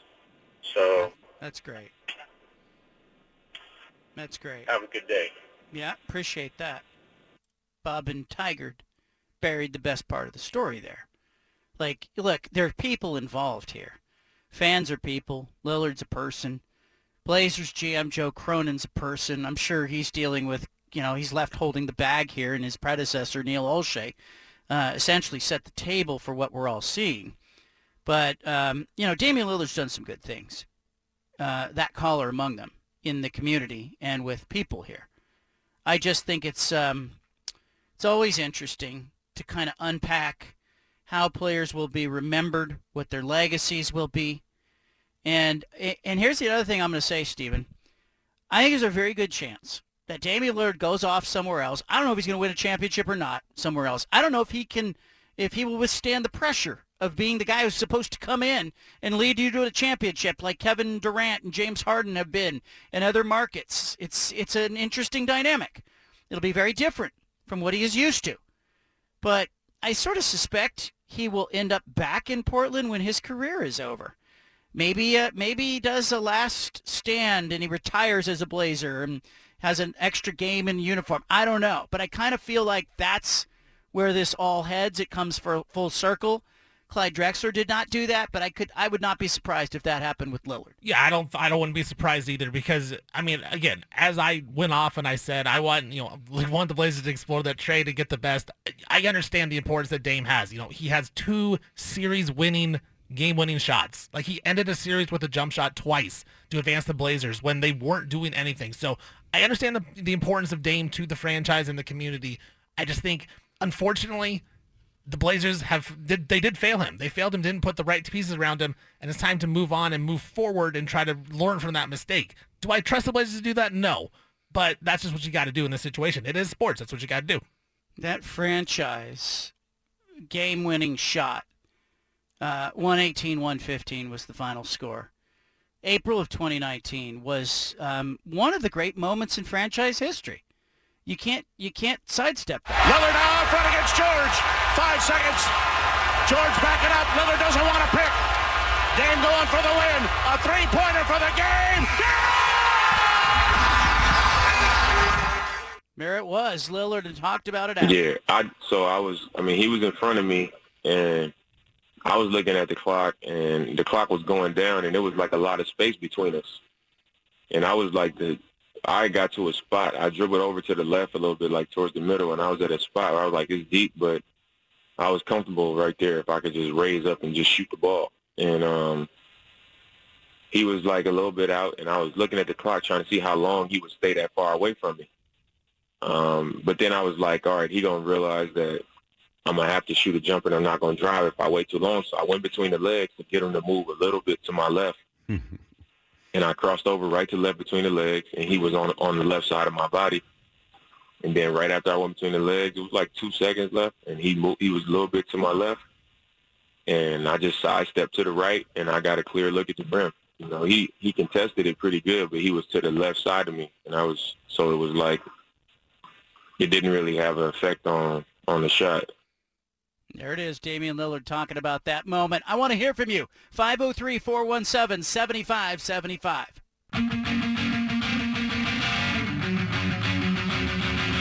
Back to the Bald Faced Truth with John Canzano on 750 The Game.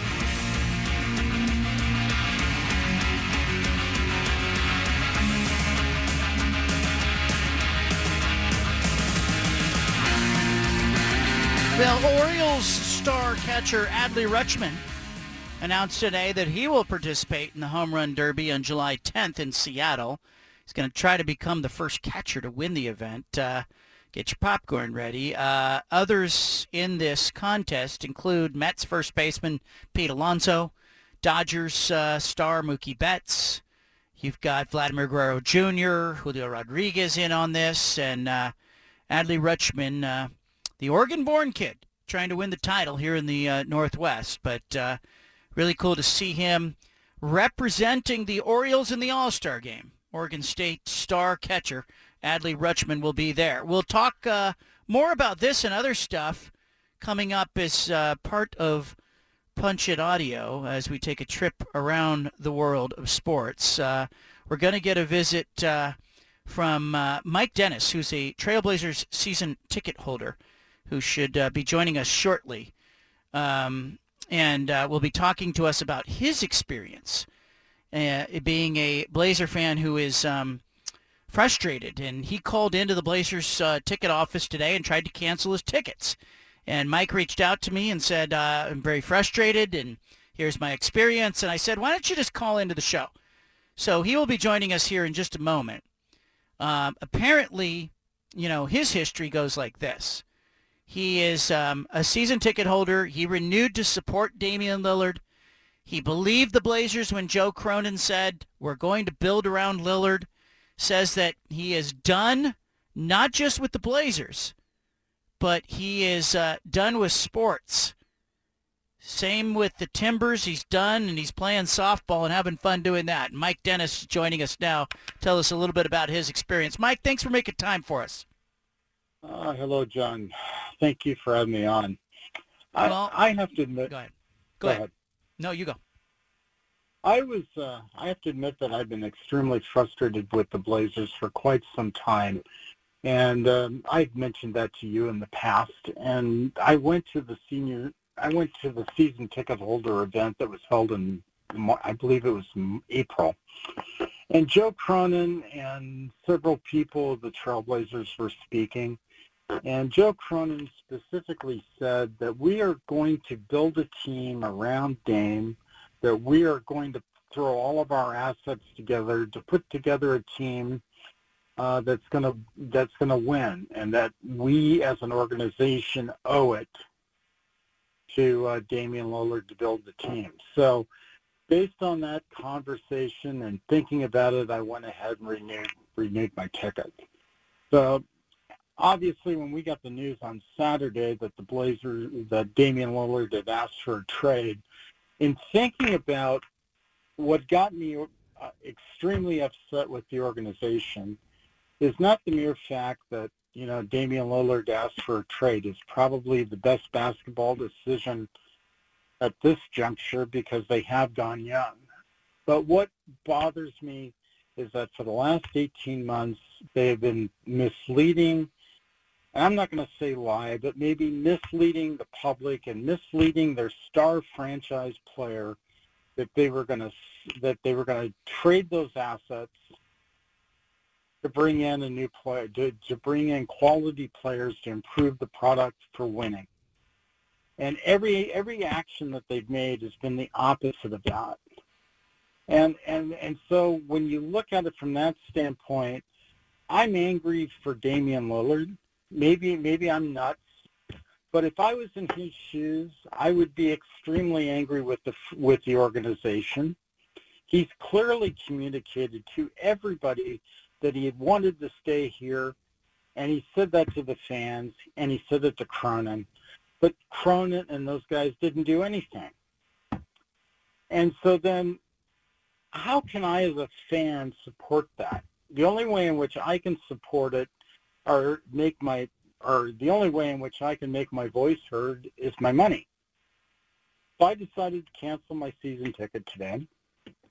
And the Blazers, in talking to the rep, and the rep was extremely nice. You know, at this juncture, I would get Blazer bucks because their policy is is that they I can cancel my tickets, but they don't give a refund uh, those uh, the money I've given can be used for for Blazer credit down the road. So at this juncture, I'm probably stuck with the season ticket for this year, and I'll just deal with it. But it's just Give me an idea of Blazer bucks for those of us who are not season ticket holders. Does that mean it's just a credit and your dollars carry over to next year, or um, you know, can you use those on a game by game basis? How does that work? I'm assuming you can use it on a game by day, game by game basis, or you can use it for uh, Blazer merchandise. Okay. So you're Which I don't, yeah. I don't, I don't think that that's fair, but but that's your policy. Now, is is that where they left it? Do you have any other recourse? I reached out to Dewayne Hankins today. He did not respond to a request for comment. Uh, he's normally very good about it, but I'm assuming they're huddled up trying to figure out what the hell to do. Uh, right in the middle of the phone call, my sales rep got called into a meeting with Dewayne Hankins, and that um, she just said, "quote Well, she said to me, this is our general policy. I don't know what's going on. We we know that our phones have been lighting up all day, and management's been huddling, trying to decide what what are we going to do move forward. So they haven't gotten back to me yet with a with a decision." It's really frustrating, isn't it? Yeah, Uh, and it's not the money. I, I'm just frustrated. As I told her, I said, we don't have an owner that cares. Hmm. I firmly believe that if we had an owner that cared about the organization, we wouldn't be here today. Agree. And that's got and it's got to be frustrating for them on the front line. Oh my gosh, can you imagine being in charge? Your job relies upon selling season tickets for a team that doesn't have a direction or an owner. And especially now, I mean, for the next, it's going to take them at least three to four years before they're going to go back to winning. So the, what the Blazers have done, as you knew last April, they raised their season ticket prices, promised us that we're going to have Damian Lillard for the upcoming season, and then this happened. So I got to imagine that things over at One Center Court are not going too well. Mike, I really appreciate you sharing your experience and your time. Let me ask you before I cut you loose. You know, you mentioned in your note to me that you're frustrated not just with the Blazers, but with sports. Is what you're enduring part of a larger trend that you see in sports that is turning you off? Um, or and can it be undone if uh, you know? Let's say the Blazers or Timbers or somebody figure it out. Um, you know, is there a path back for them? I'm frustrated that they will say one thing and do another in terms of selling their tickets.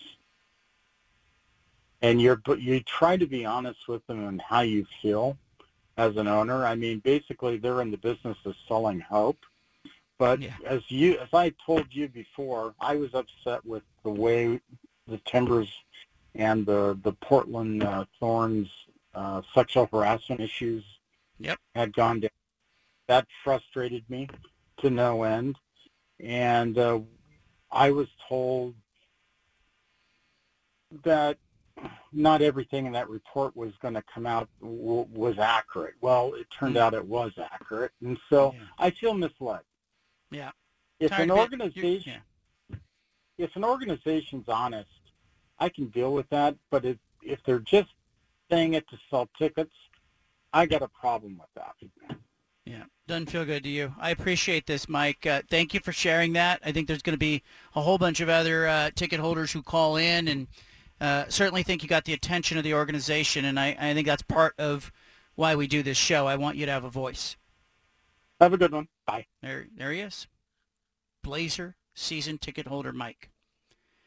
Um, yeah, I think it's really interesting that the entire league does renewals in February. Don't you think it's interesting, Stephen? Kind of, you know, it allows the franchises that, that have some momentum to sell, hey, we're having a good season. You want to be part of it next year? Get in now before the playoffs when we get knocked out in the first round like Milwaukee. You know, like, so Milwaukee had its season tickets uh, sewed up before it lost that series. Um, you don't, you know, should you get, should you have the right as a season ticket holder – to get a full refund if your team does something squirrely in the off season. Blazer fans, you had to know there was a possibility of a rebuild on the horizon, but now that there is a rebuild happening and it's so overt now, do you think the Blazers were not acknowledging that they were rebuilding not just to keep Lillard in place, but to keep the season ticket holders in place, Stephen? Well, the weird part is is when they sent out the memo after the Blazers got the third pick in the draft, they sent out that memo to season ticket holders and said the Blazers got the ping pong balls bounced their way, and now the Blazers are going to build around Damian Lillard. Like that's and his they, picture was on it. His picture, his picture was, was, on the memo. His picture was on there. That is the weirdest part to me, and that's why I always thought, go the back of my head, I thought Dame was coming back at the start of the season. No matter what was being done, even the Blazers didn't make a lot of moves. I didn't know that Dame would ask out because they sending out this message it's just it's it is weird, and I think because I would love to say yes that I agree that they should get you know a chance to get refunded if they do uh, stuff like that, but I, I just don't know if it's really feasible to be able to allow that. I would love it. I think it's a great idea because a lot of people weren't expecting this to happen in Portland, especially after getting that email. But I don't know how feasible that really could be. I wonder from a Blazers customer consumer standpoint you feel jilted. You feel like the organization sold you a bill of goods. Uh, does it amount to fraud or, you know, is that going too far? I don't know. But I would love to see um, the fine print of those season ticket packages and those renewals. All right, coming up, we're going to play some Punch It audio. I'll pivot out of the Blazer talk. The 5 at 5 still ahead. Anna will pop in the studio for that. You got the Bald Face Truth statewide on this great Monday. Back to the Bald Face Truth with John Canzano on 750 The Game.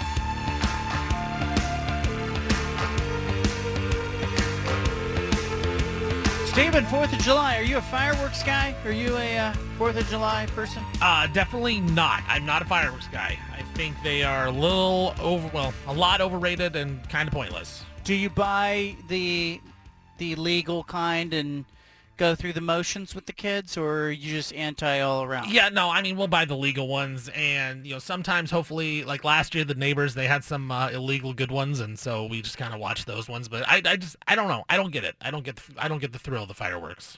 Uh, somebody asked me in uh, my Saturday mailbag at johncanzano.com if I favor uh, real fireworks or illegal, I guess illegal or legal fireworks, and I said I like all my fingers. Um, last last Fourth of July, this is kind of a nutty story. Our uh, our six year old was fascinated with some neighbor people that were setting off illegal fireworks, and we had kind of set up our chairs and uh, gathered to kind of watch um, what was a mixture of legal and illegal fireworks that were being set off about a half a block away. And uh, the uh, six-year-old got her chair and started to inch closer and closer to the actual um, ignition area, if that's what you call it. And it was across the street, about a half a block away. And then she was like, she was suddenly within about three houses. She was still across the street. Then she was almost directly across the street. And I kind of moved down. We all kind of moved down. And I kept thinking to myself, be careful, be careful. And you know what happened? Um, it wasn't like one of those big mortars, but the kids that were setting off the fireworks set one off that screamed across the street about three feet of height and hit her directly on top of her head. And it glanced off her and the firework like lit up, you know, on the lawn that was next to her. And she was really lucky. It didn't hit her in the eye. It didn't hit her like directly in the you know center of her face. It kind of just glanced off the top of her head like uh, a foul ball, so to speak. And she picked her chair up and she retreated. And I said, uh, "Are you okay?" She was she was really scared. She was okay. There was no nothing no harm to her. But I was like, let's just go back down the street. Like it doesn't this holiday does not need to cost somebody a trip to the emergency room. Like let's not do that. And so um, I get it. If that's your thing and you set them off, fine. Just make sure that everybody's out of the immediate vicinity and you're safe as you can be in that situation. Uh, we're going to play some Punch It audio. We got great sound today on this great Monday. Let's have at it. We interrupt this broadcast with a special announcement from the Bald Face Truth headquarters. Hey, we're all about truth, justice, and the American way here, okay? Which is why we've spanned the globe and pulled the top audio cuts of the day. You're going to hear little snippets of sound. Hey, it's time for Punch It Audio. Presented by First Call Heating and Cooling. Well, the All-Star Game rosters are out. National League, American League, Major League Baseball's uh, all 30 teams must be represented by at least one All-Star. But I mentioned earlier, Adley Rutschman, former Oregon State star, he made it as a reserve in the American League. It's one of the best teams in the American League with him. They get a full season of him now. They get a full swing from him now. It's into right field. It's a home run. His first opening day swing. Adley Rutschman puts the Orioles on the board in the new season with a home run at Fenway Park. Opening day, he went bananas, five for five, home run. Adley Rutschman, he's an all-star in Baltimore. He'll also be part of the Home Run Derby. The All-Star Game set for July 10th in Seattle. Meanwhile, a, another All-Star uh, that uh, has become a perennial All-Star. How about Sabrina Ionescu, uh, WNBA All-Star? Um, she has uh, become an All-Star once again. And if you're an Oregon fan who likes uh, some Sabrina, uh, you have to appreciate the fact that uh, she is uh, going to be an all-star again. Punch it. Ball inbound to Kylee Shooks. Four seconds left. Ionescu, a long three for the win, and she gets it! Sabrina Ionescu at the buzzer! Sabrina Ionescu and Courtney Vandersloot will join New York Liberty teammate Breanna Stewart at the All-Star game. Uh, they were revealed on Saturday among the dozen reserves. All-Star reserves are voted upon by the head coaches. They're not able to select their own players. Now, the Liberty have three players at the All-Star game. The Las Vegas Aces have more than anybody. They've got four at the All-Star game, but quite a feat. One from Oregon, one from Oregon State, two All-Stars between Adley Rutschman and Sabrina Ionescu. Let's pivot to the NBA where Bill Riley of ESPN 700 joined this show to talk about Damian Lillard. The Utah Jazz, they've got a bunch of picks, five first-round draft picks they got in the Rudy Gobert trade. Bill Riley says Danny Ainge is eyeing Damian Lillard. Punch it. I talk to a lot of people. I'm not plugged into the organization, but I know some. And somebody told me the other day that Danny, who's a great poker player, is going to be very patient here and watch it. What watch what kind of goes out there. But person I talked to said they want to take a swing at Dame Lillard. They want to take a swing at Dame Lillard. Keep an eye on the Jazz. Again, uh, Donovan Mitchell was with Utah. He wanted to go to New York, Brooklyn, or Miami. The Jazz did what was best for the Jazz. They traded him to Cleveland and got draft picks and players. Josh Pate talking about TCU Colorado in week one of the college football season. Can it get here already? Punch it. You know Deion's on the road in week one. They're at TCU. Anyone want to venture a guess, by the way? Point spread there? Colorado at TCU. TCU minus 20. I don't know what to expect. I don't know if there's a bunch of skill in even breaking that game down. I'm sure we will, but I don't know what to expect. I here, here is my thought. My thought is the same as my sister's thought would be. I can't wait to see what Deion looks like as the head coach of Colorado. That's about it. I have no clue what's going to happen. It's going to be fun to watch though, because uh, TCU could win that thing 49 to nothing. Colorado could win 24-23, and neither result surprises me. I'm tempted to take Colorado in the points, Stephen. I know I sound foolish, but you know I think there's a better chance that maybe Colorado is a little better than advertised, or the game is a little closer. Week one games tend to be squirrely, but Colorado could win that game 50 to nothing. Um, I'm excuse me, TCU could win that game 50 to nothing and make me look dumb. Mike Florio talked about Netflix getting a 10-part Jerry Jones docu-series. Also, Scoot Henderson said he grew up wanting to play for which football team?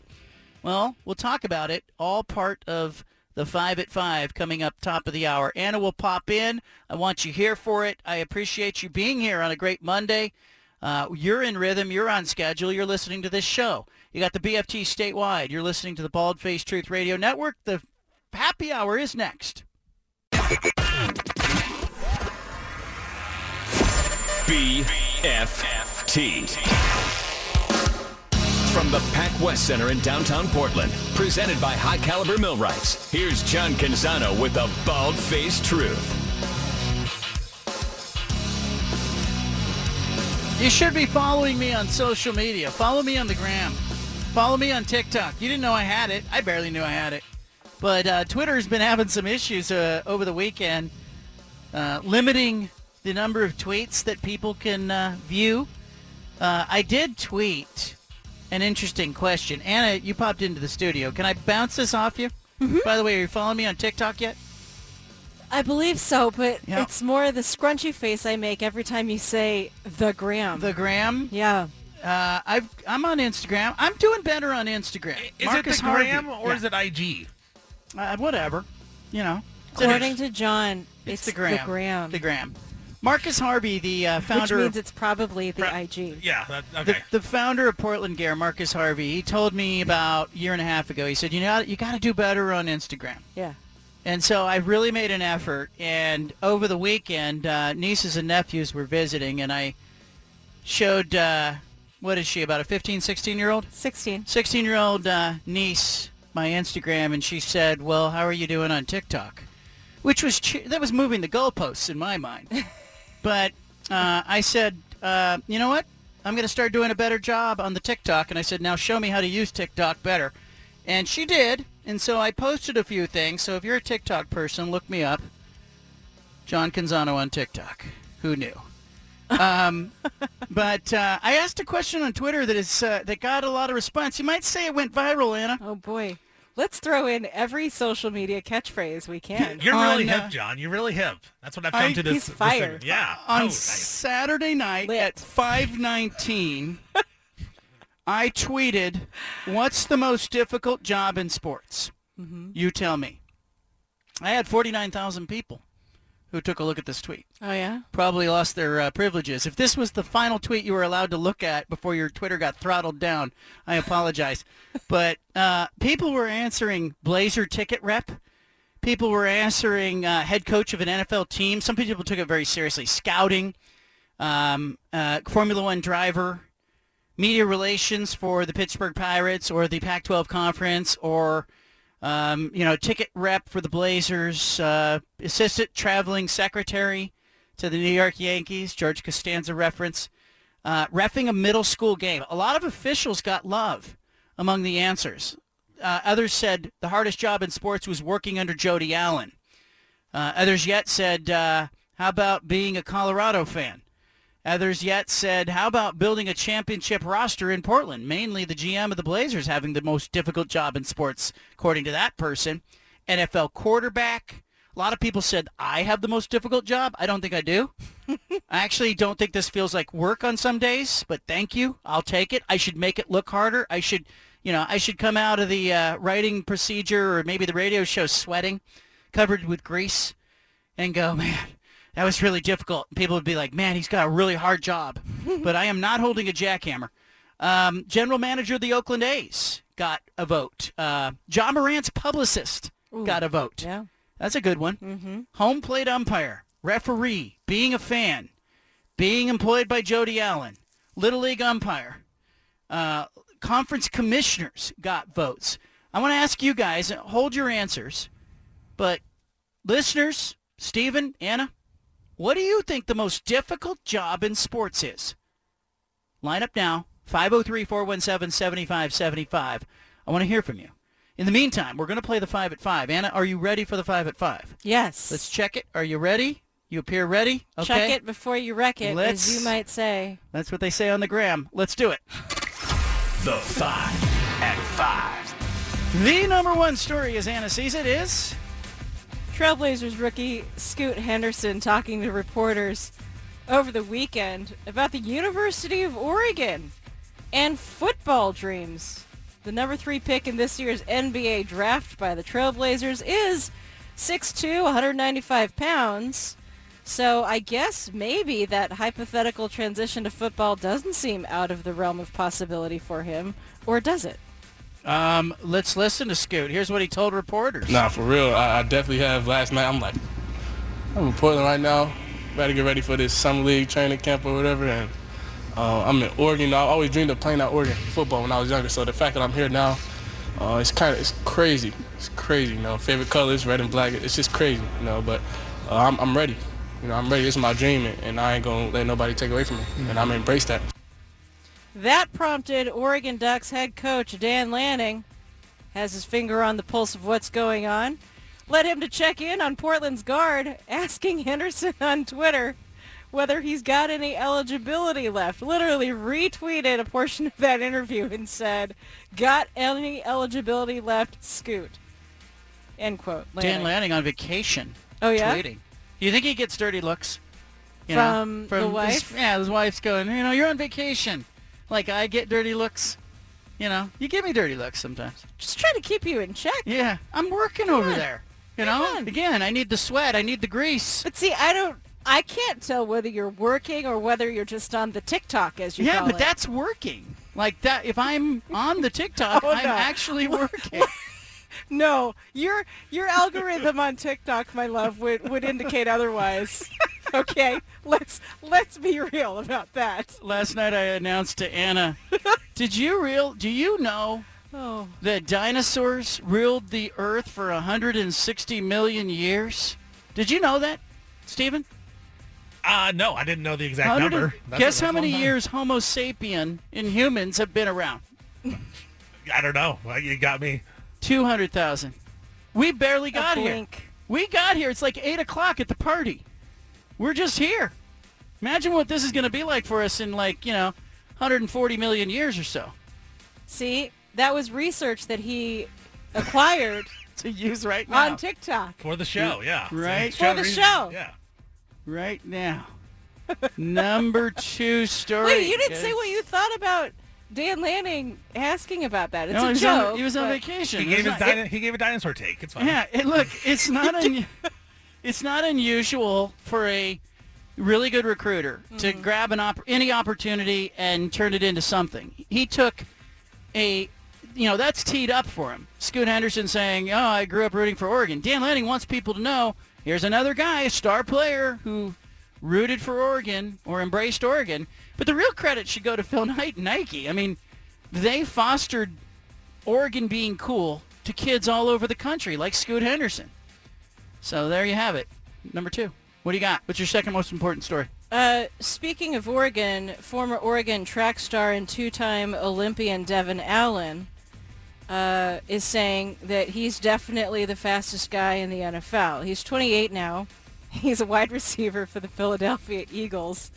And yes, he does happen to be an elite level hurdler. Yep. Uh, the three-time national champion recently competed at an event in New York where he clocked a 13.04. That's the fourth fastest time in the world in 2023. It'll be interesting because he'll go to training camp, presumably with the Philadelphia Eagles. He's on the practice squad.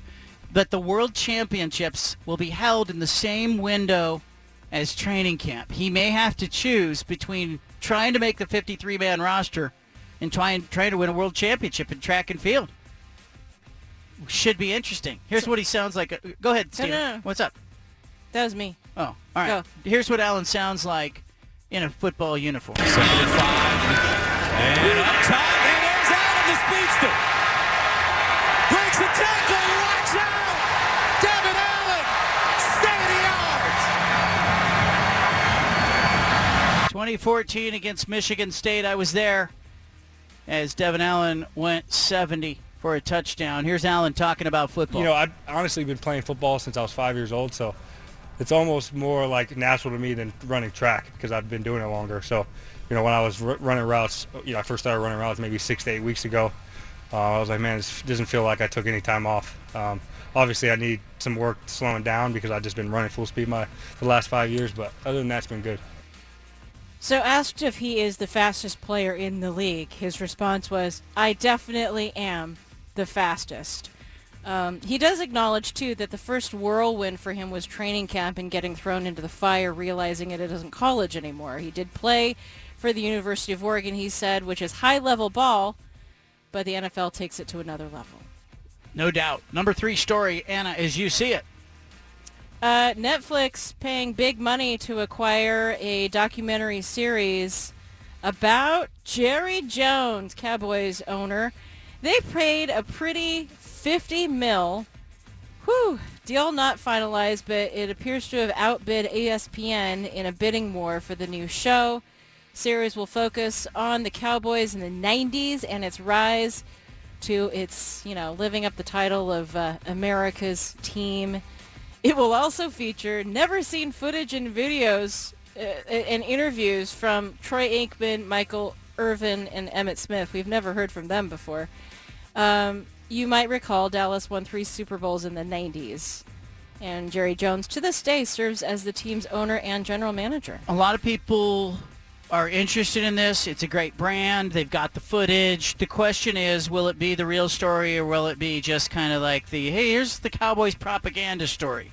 Mike Florio uh, of ProFootball.com talking about that. Netflix has landed the docu-series about Jerry Jones and the heyday of the Cowboys. Netflix is paying just under 50 million.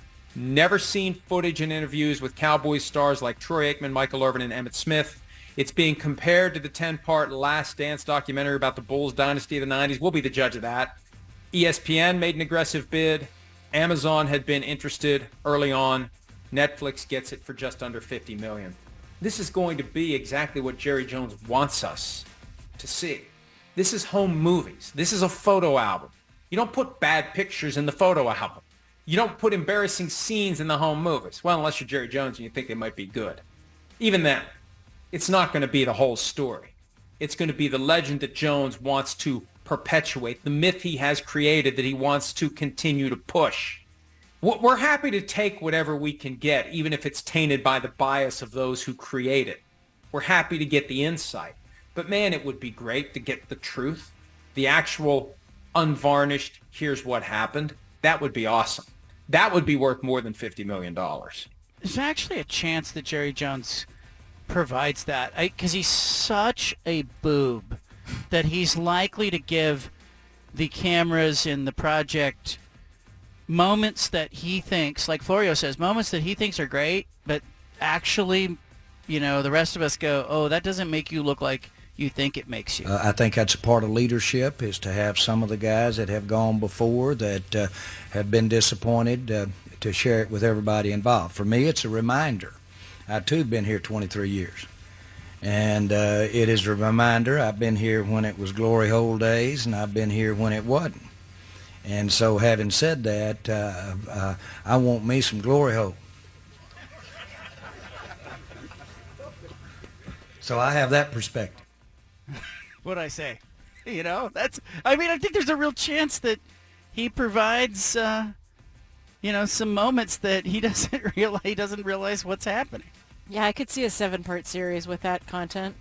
Number 4 Mhm. The fourth story, as Anna sees it, is Michael Vick expressing regret, saying he wish he would have listened to the one person who advised him against dogfighting. Wait, wait, there was only one person. Apparently, there was only one, Yeah.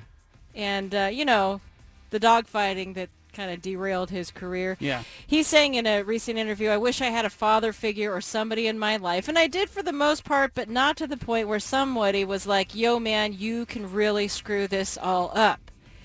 Um, the word dogfighting was not actually used in that interview with Tyreek Hill Mm. for a podcast, interestingly.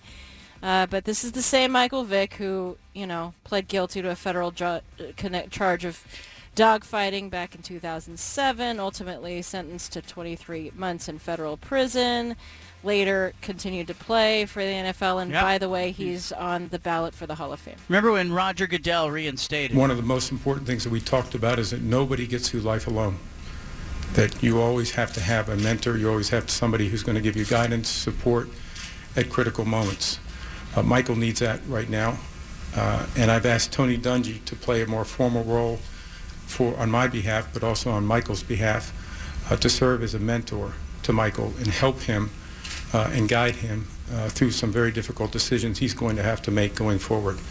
I do not expect he'll be his only mentor, but Tony will be, be a big part of determining who else will serve as advisors to him. Look, or even Roger Goodell saw it. Why is why is Michael Vick talking now, Anna? Why do you think he's talking now? Because his publicist says you're on the Hall of Fame ballot for the first time, and you have between now and the end of voting to repair your reputation and get people to vote for you. Yeah, he's on uh, the College Football Hall of Fame ballot right now, uh, along with Randy Moss. So they will uh, announce this. Uh, it looks like in December. So keep an eye on it. But he's on the ballot. Expect to see a lot of Michael Vick here in the coming months. Mhm. Talk about Michael Vick. Finally, the number five story is Anna sees it. This is a name you may or may not know. Okay. Olivia Dunne is an LSU gymnast, and she's a social media superstar. She has made the five at five before because I believe there were some security issues with her at a gymnastics meet where young men were gathered outside and chanting her name and whatnot. But turns out she ranks among the highest NIL earners among all college athletes. So this gal shared on a podcast last week that the most that she has earned on a single social media post was more than five hundred thousand dollars. Yes, she has modeled for Sports Illustrated swimsuit edition. Uh, in the interview, amusingly, she says, "I usually don't ever talk about money, but I would say six figures." When asked about her highest paid post, last year her NIL evaluation by On3.com put her at $2.6 million. Her current valuation sits at 3.3 million, putting her second on that top 100 list behind only who? Who's the top NIL athlete? Bronny. Correct.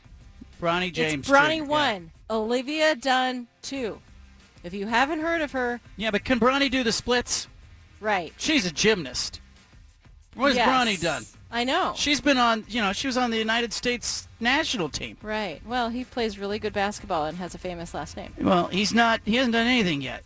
She was on the U.S. national team, and Yeah. she's on the gram. She has 4.2 million followers on Instagram.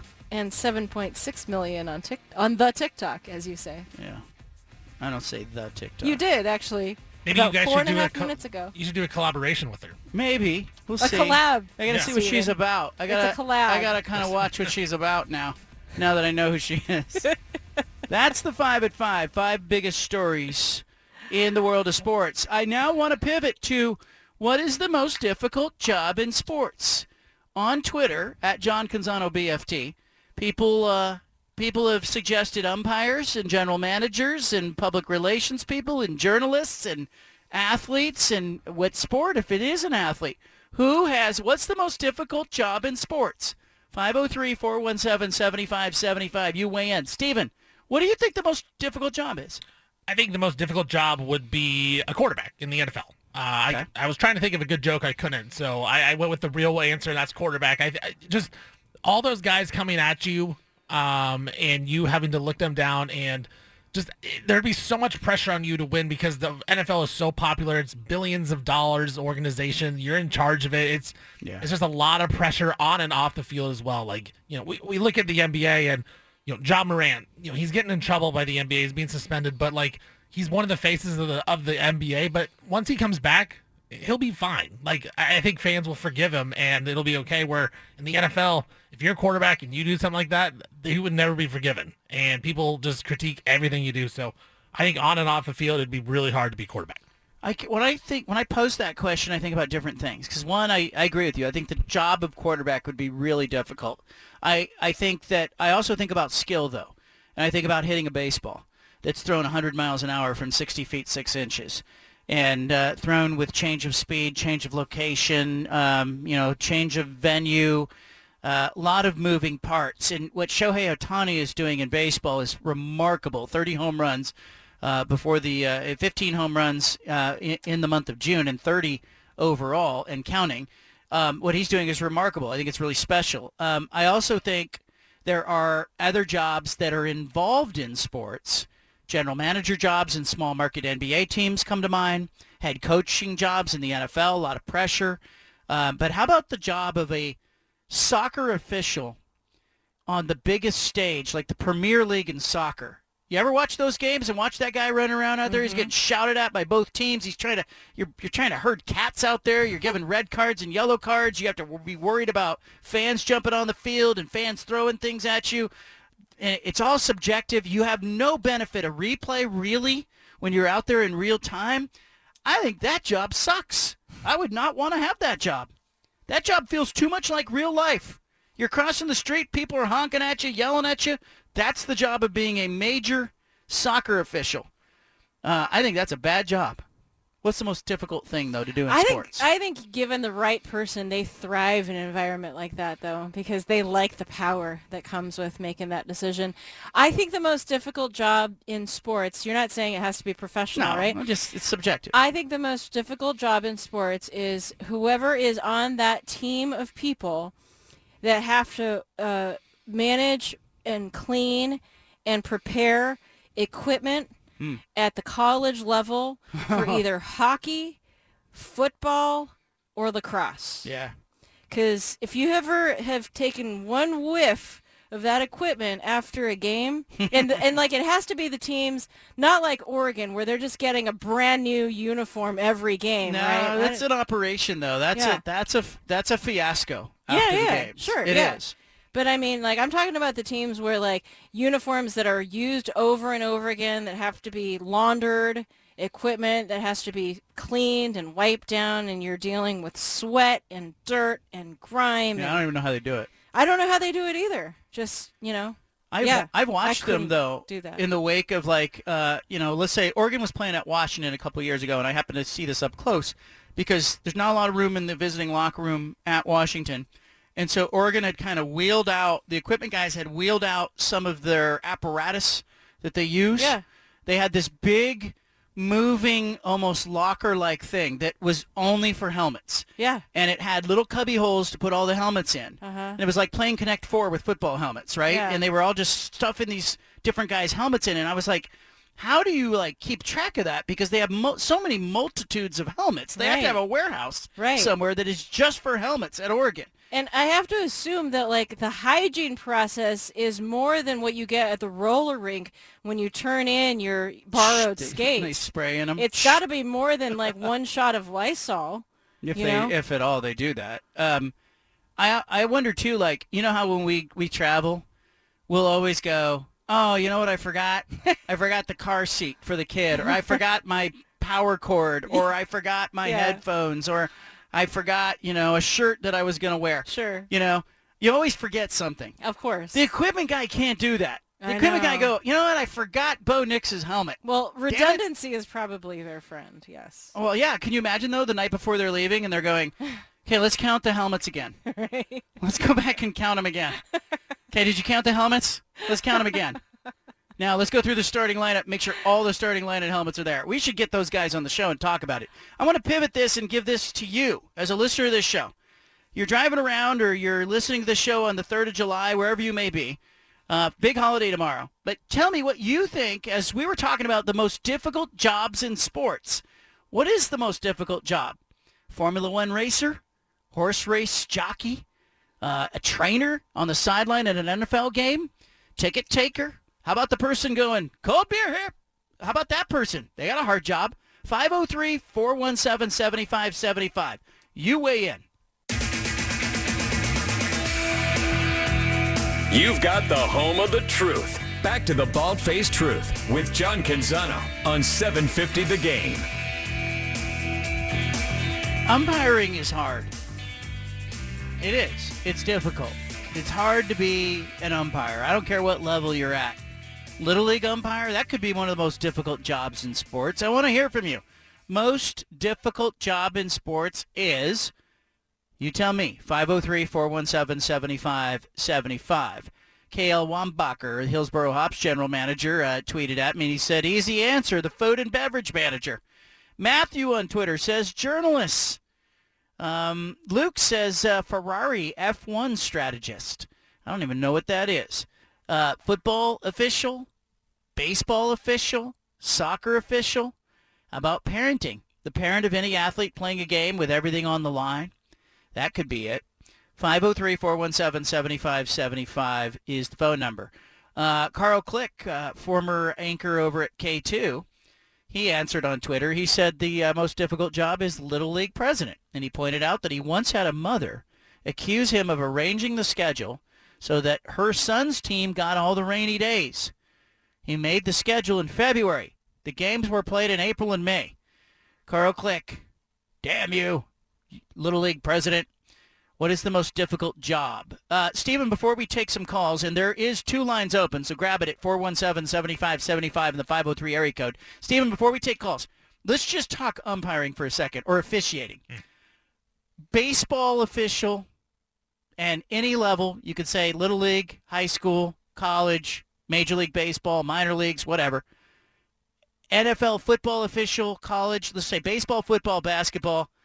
Which of those three major sports do the officials have the toughest job in, in your mind? I think the ultimate toughest job would be home plate umpire, right? Like, I mean, if you're if you're first base umpire, third base umpire, I don't think it's as tough of a job. But if you're the home plate umpire, you're calling balls and strikes. I think that's the ultimate hardest refereeing job that you can have because I mean, you are in total control of the game, but every strike zone changes with every single player, right? And so I, I just think with the ball moving so fast and so much on the on the spins, it's like that would have to be impossible in my mind. So I think home plate umpire has to be the hardest.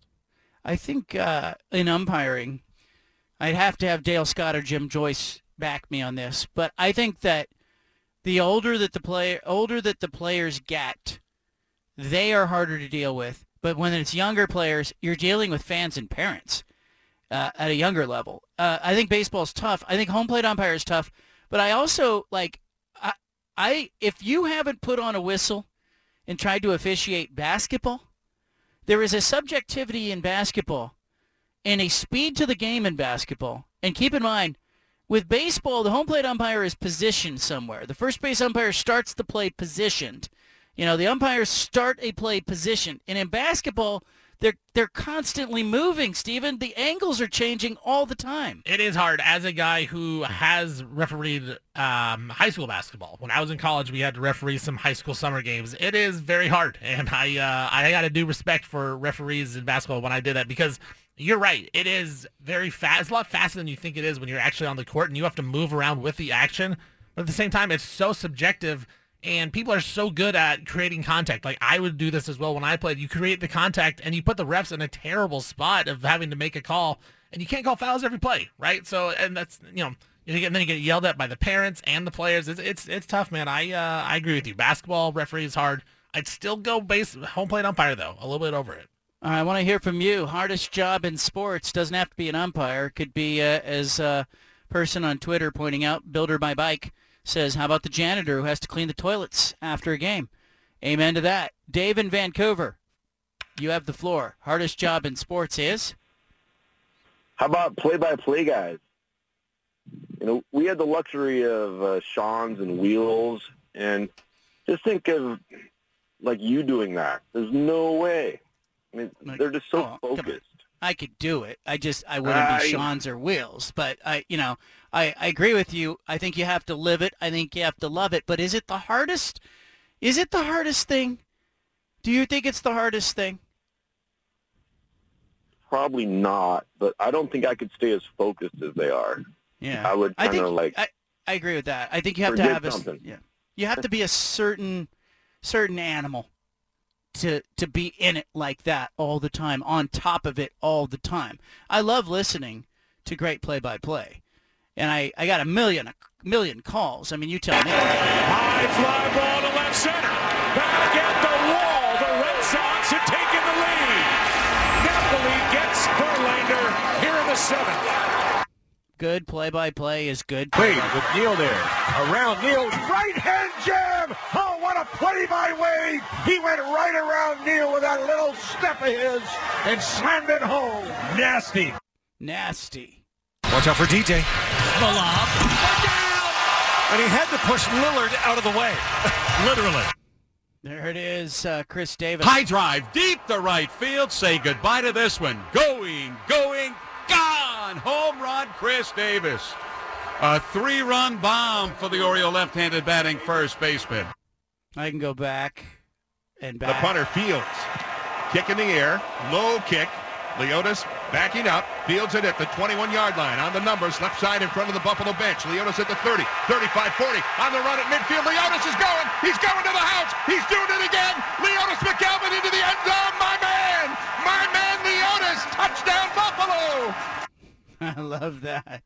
Mariota drops, Steps up. He can run a long way. 15, 20, 25, 30, 35, 40, 45, 50, 45, 40, 35, 30, 25, 20, 15, 10, 5, end zone. 87 yards. Touchdown. Titans. Love that. Marcus Mariota going to the house. Play-by-play in which sport is most difficult? Steven, in my mind, baseball, there's a lull to it. You get uh, you get sort of a rhythm to the game. Um, I'm not saying what Vince Scully did was easier than what Bill Schonely did, but it's different. I think the job of a play-by-play broadcaster in hockey or basketball is harder than baseball. What about football? I, I feel like football is hard to explain what you see on the field and like communicate it well. How about soccer when there's not that much happening and you've got to talk and make it sound like it's sensical? He passes forward, he passes back. Charlie's in Vancouver. Charlie, welcome to the conversation. That's when you become either the ultimate BS or, or you're not a very good announcer in either baseball or soccer, I would say, because you do get those lulls, definitely. But most difficult job, only in the re- last few years, I would say it's always been difficult, but now I think it's almost impossible. Coaching high school basketball or soccer, because every parent, sorry, hmm. 97% of parents have this myopic condition where they think that their kids are on a much higher level than they really are. And tell me it's not true, John. You've seen it too. You've witnessed it. it. It's just horrible. I mean, for coaches, it's just not worth coaching anymore because you can. I mean, I can remember talking to Al Eldridge, who coached several state championships over in Prairie. One of the years that they went 22 and three and got second in state. Hey, how was the year, yeah? Oh, it's worst year of coaching basketball. I had seven kids' parents who thought that they were doing it, and there's one, you know, who's actually there. And so every game, you're just arguing with parents about who's getting more shots and stuff like that. Just think it's horrible. It just brings out the worst in parents. Yeah, I think you're right. And I think the hard part is when you know those parents and you know them as, you know, normal, well-adjusted people in 95% of their life. They work good jobs. They make sensible decisions. You know, they're not like watering their lawn at like, you know, 100 degrees at noon. You know, they, they seem to understand rational decisions. You know, they, uh, they are think logically. You know, they, they drive logically. And then you see them as sports parents, youth sports parents, and they take all logic and all reason and they throw it out the window and they go, you know what? You know what? This coach has uh, put several kids with scholarships in uh, D1 programs. And, uh, you know, we're doing the extra training. And, uh, you know, my kid's trying out for the national team. And you're going, your kid's playing on the junior varsity. What are you talking about? over here. What are we talking about? Have we lost all reason, all rhyme, all rationale? Uh, I think there are a lot of hard jobs in sports. Like you can get into the hard coaching jobs, the hard scouting jobs. How about general manager jobs? Tougher to be a GM in the NFL, Major League Baseball, or the NBA, Steven? Um, I think in the NBA is the hardest. I, I think it's the hardest to make your team go from good to elite, like good to contenders. We, you know, even here in Portland, we've seen the Blazers be good and make the playoffs, but it's always that hard step to get to that jump to be an actual contender in the NBA. I think that's the hardest step to do in all sports. I did want to ask you this one about general managing as well. Uh, you talked about being a general manager in a small market. I would argue that being a general manager in a bigger market is more is more tough than a smaller market. Bigger market is tougher Uh, because there's so much more pressure, pressure? on you. I don't. I don't know, but I think it's an. Uh, is the job harder or is the pressure more? Because I think the job is more difficult when you're talking about trying to get, uh, you know, trying to build an NBA championship winner in Portland versus trying to build an NBA championship winner in LA, Miami, or New York. I think every GM in the league would tell you, hey, you got better access to free agents in those big markets. Therefore, it's an easier job. But I also think it matters what owner are you working for? Will they will they be a taxpayer? You know, and then beyond that, I think there comes the media scrutiny and the expectations. Like I think most GMs would take the expectations if they had access to those three roster building tools because it has felt like some of the franchises only have access to two, draft and, and uh, trade. Um, on that note, in the final segment today, Stephen, we're going to take a look at the betting odds on Damian Lillard, where he will play his first game next season. The Blazers are high on the board still. Is there a scenario in which Lillard starts the season in Portland? We'll talk about it next.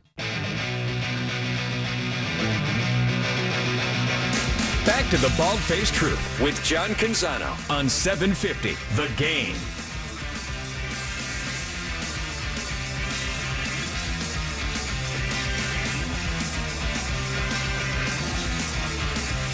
Fourth of July coming up tomorrow. It'll be fireworks in your neighborhood if they're not already setting them off. I don't know what that's about. What is that about, Stephen? These people that set off firecrackers mostly, um, like two, three days before the Fourth of July. I don't get it. I don't get it. Yeah, it's uh, again, it's not my thing. I don't get it either. But I think uh, you know, my guess would be this, John. I would guess that people love fire, like they're like, oh, you know, they're pyros, and so they just love to like, uh, you know, Any excuse. yeah. I just I feel like that's got to be it.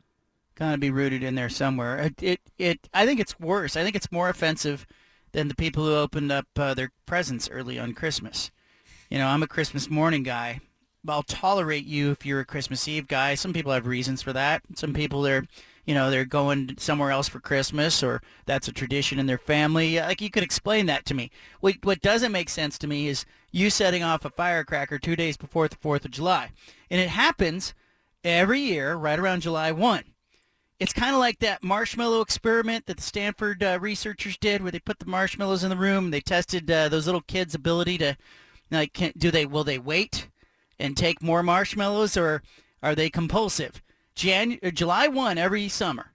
July 1 signals two things. One, disappointment in free agency for the Portland Trailblazers. Two, which of your neighbors have impulse control problems? Which direction can you look out your window to hear the fireworks going off on July 1? Happens every year. Same people, same direction. Neighborhood dogs all going bananas. Keep your fireworks under control. Wait for the 4th. That's what the that's what the whole thing that's the whole process is waiting for the 4th of July. And oh by the way, don't be that guy who starts setting off the, you know, like your colorful fireworks at like 3 p.m. Save them for when it's dark. Be appropriate is what I'm saying. That- Act normal. That's the real problem. Is the, it's the dogs, right? And so it, it it's a whole chain reaction of the fireworks are loud, and then it scares the dogs, and then they're loud, and then it's just a vicious cycle that won't stop. And then it's just everyone's loud in your neighborhood at night. There you go.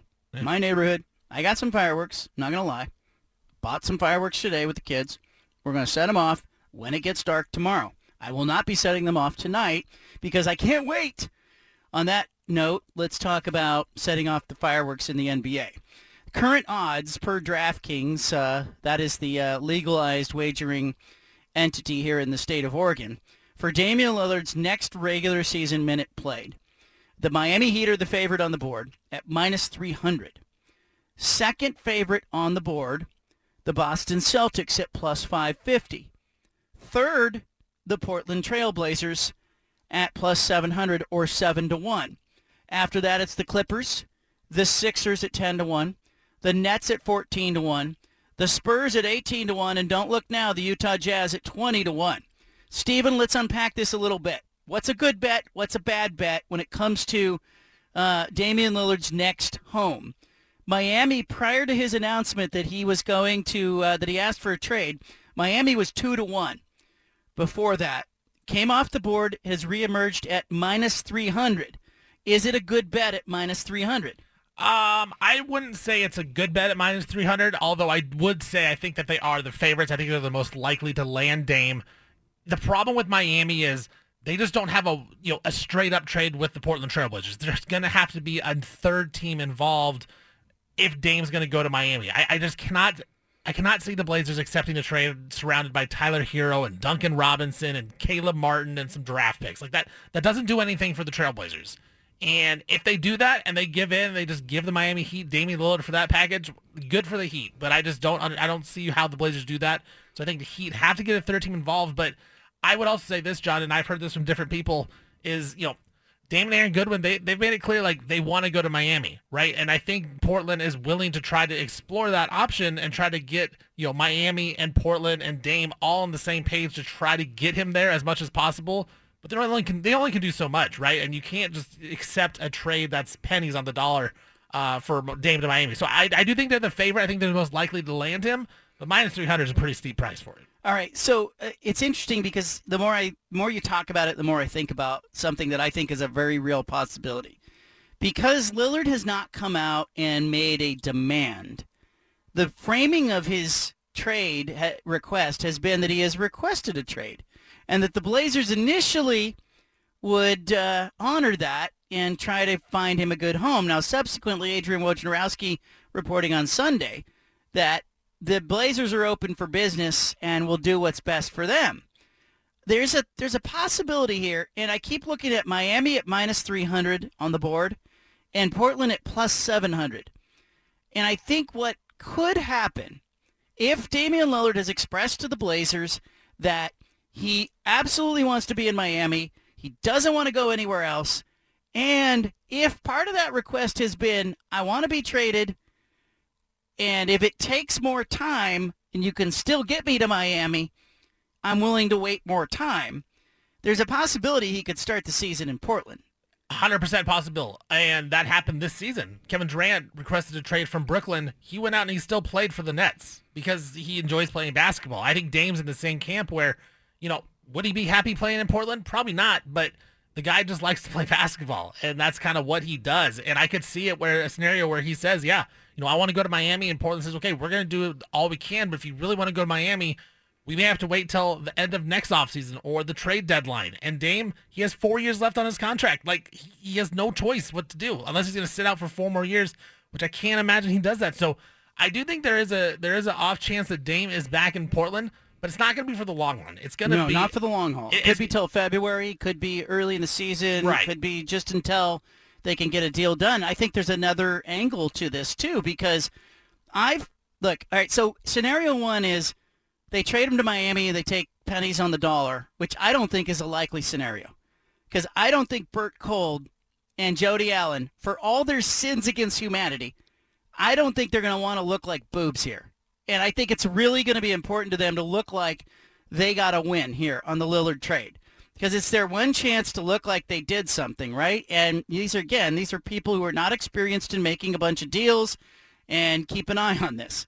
Um, but I actually think that part of the equation here could be that Lillard starts the year in Portland because not because there's not a great deal out there for him and and the Blazers are willing to take pennies on the dollar, but maybe because the front office is a little stubborn and tells him, "Hey, we're trying to get you to Miami, but we need five first round picks like like the Jazz got for Ru- Rudy Gobert."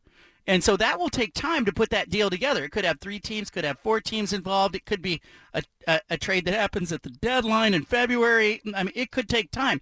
So I don't think you're a sucker if you bet the Blazers plus 700 and and say, I think, uh, you know, there's a chance he starts the year in Portland. Now, I don't think it's ideal. I don't think Dame, that's what he wants. But I don't think it's. I don't think that's unthinkable. I, I think it just kind of depends on what Dame, what he ultimately wants, right? Like if he ultimately says, "I only want to play in Miami," then that's kind of the option he has. Is well, you're probably gonna have to wait a little bit until we can figure out a trade to get to there because we can get you to Utah, we can get you to Philadelphia, we can get you to Brooklyn. They have trade offers that they will offer, and they're they're decent. We can accept them. But if you're dead set on going to Miami, you're gonna have to wait a little bit. You're gonna have to work with us, and that's unfortunate for Dame because he wants out. But you know what? if he if he's dead set and going to play for Spoelstra and Pat Riley, he, he's gonna have to make another. Uh, you know, he's gonna have to wait a little bit. He's gonna have to wait it out.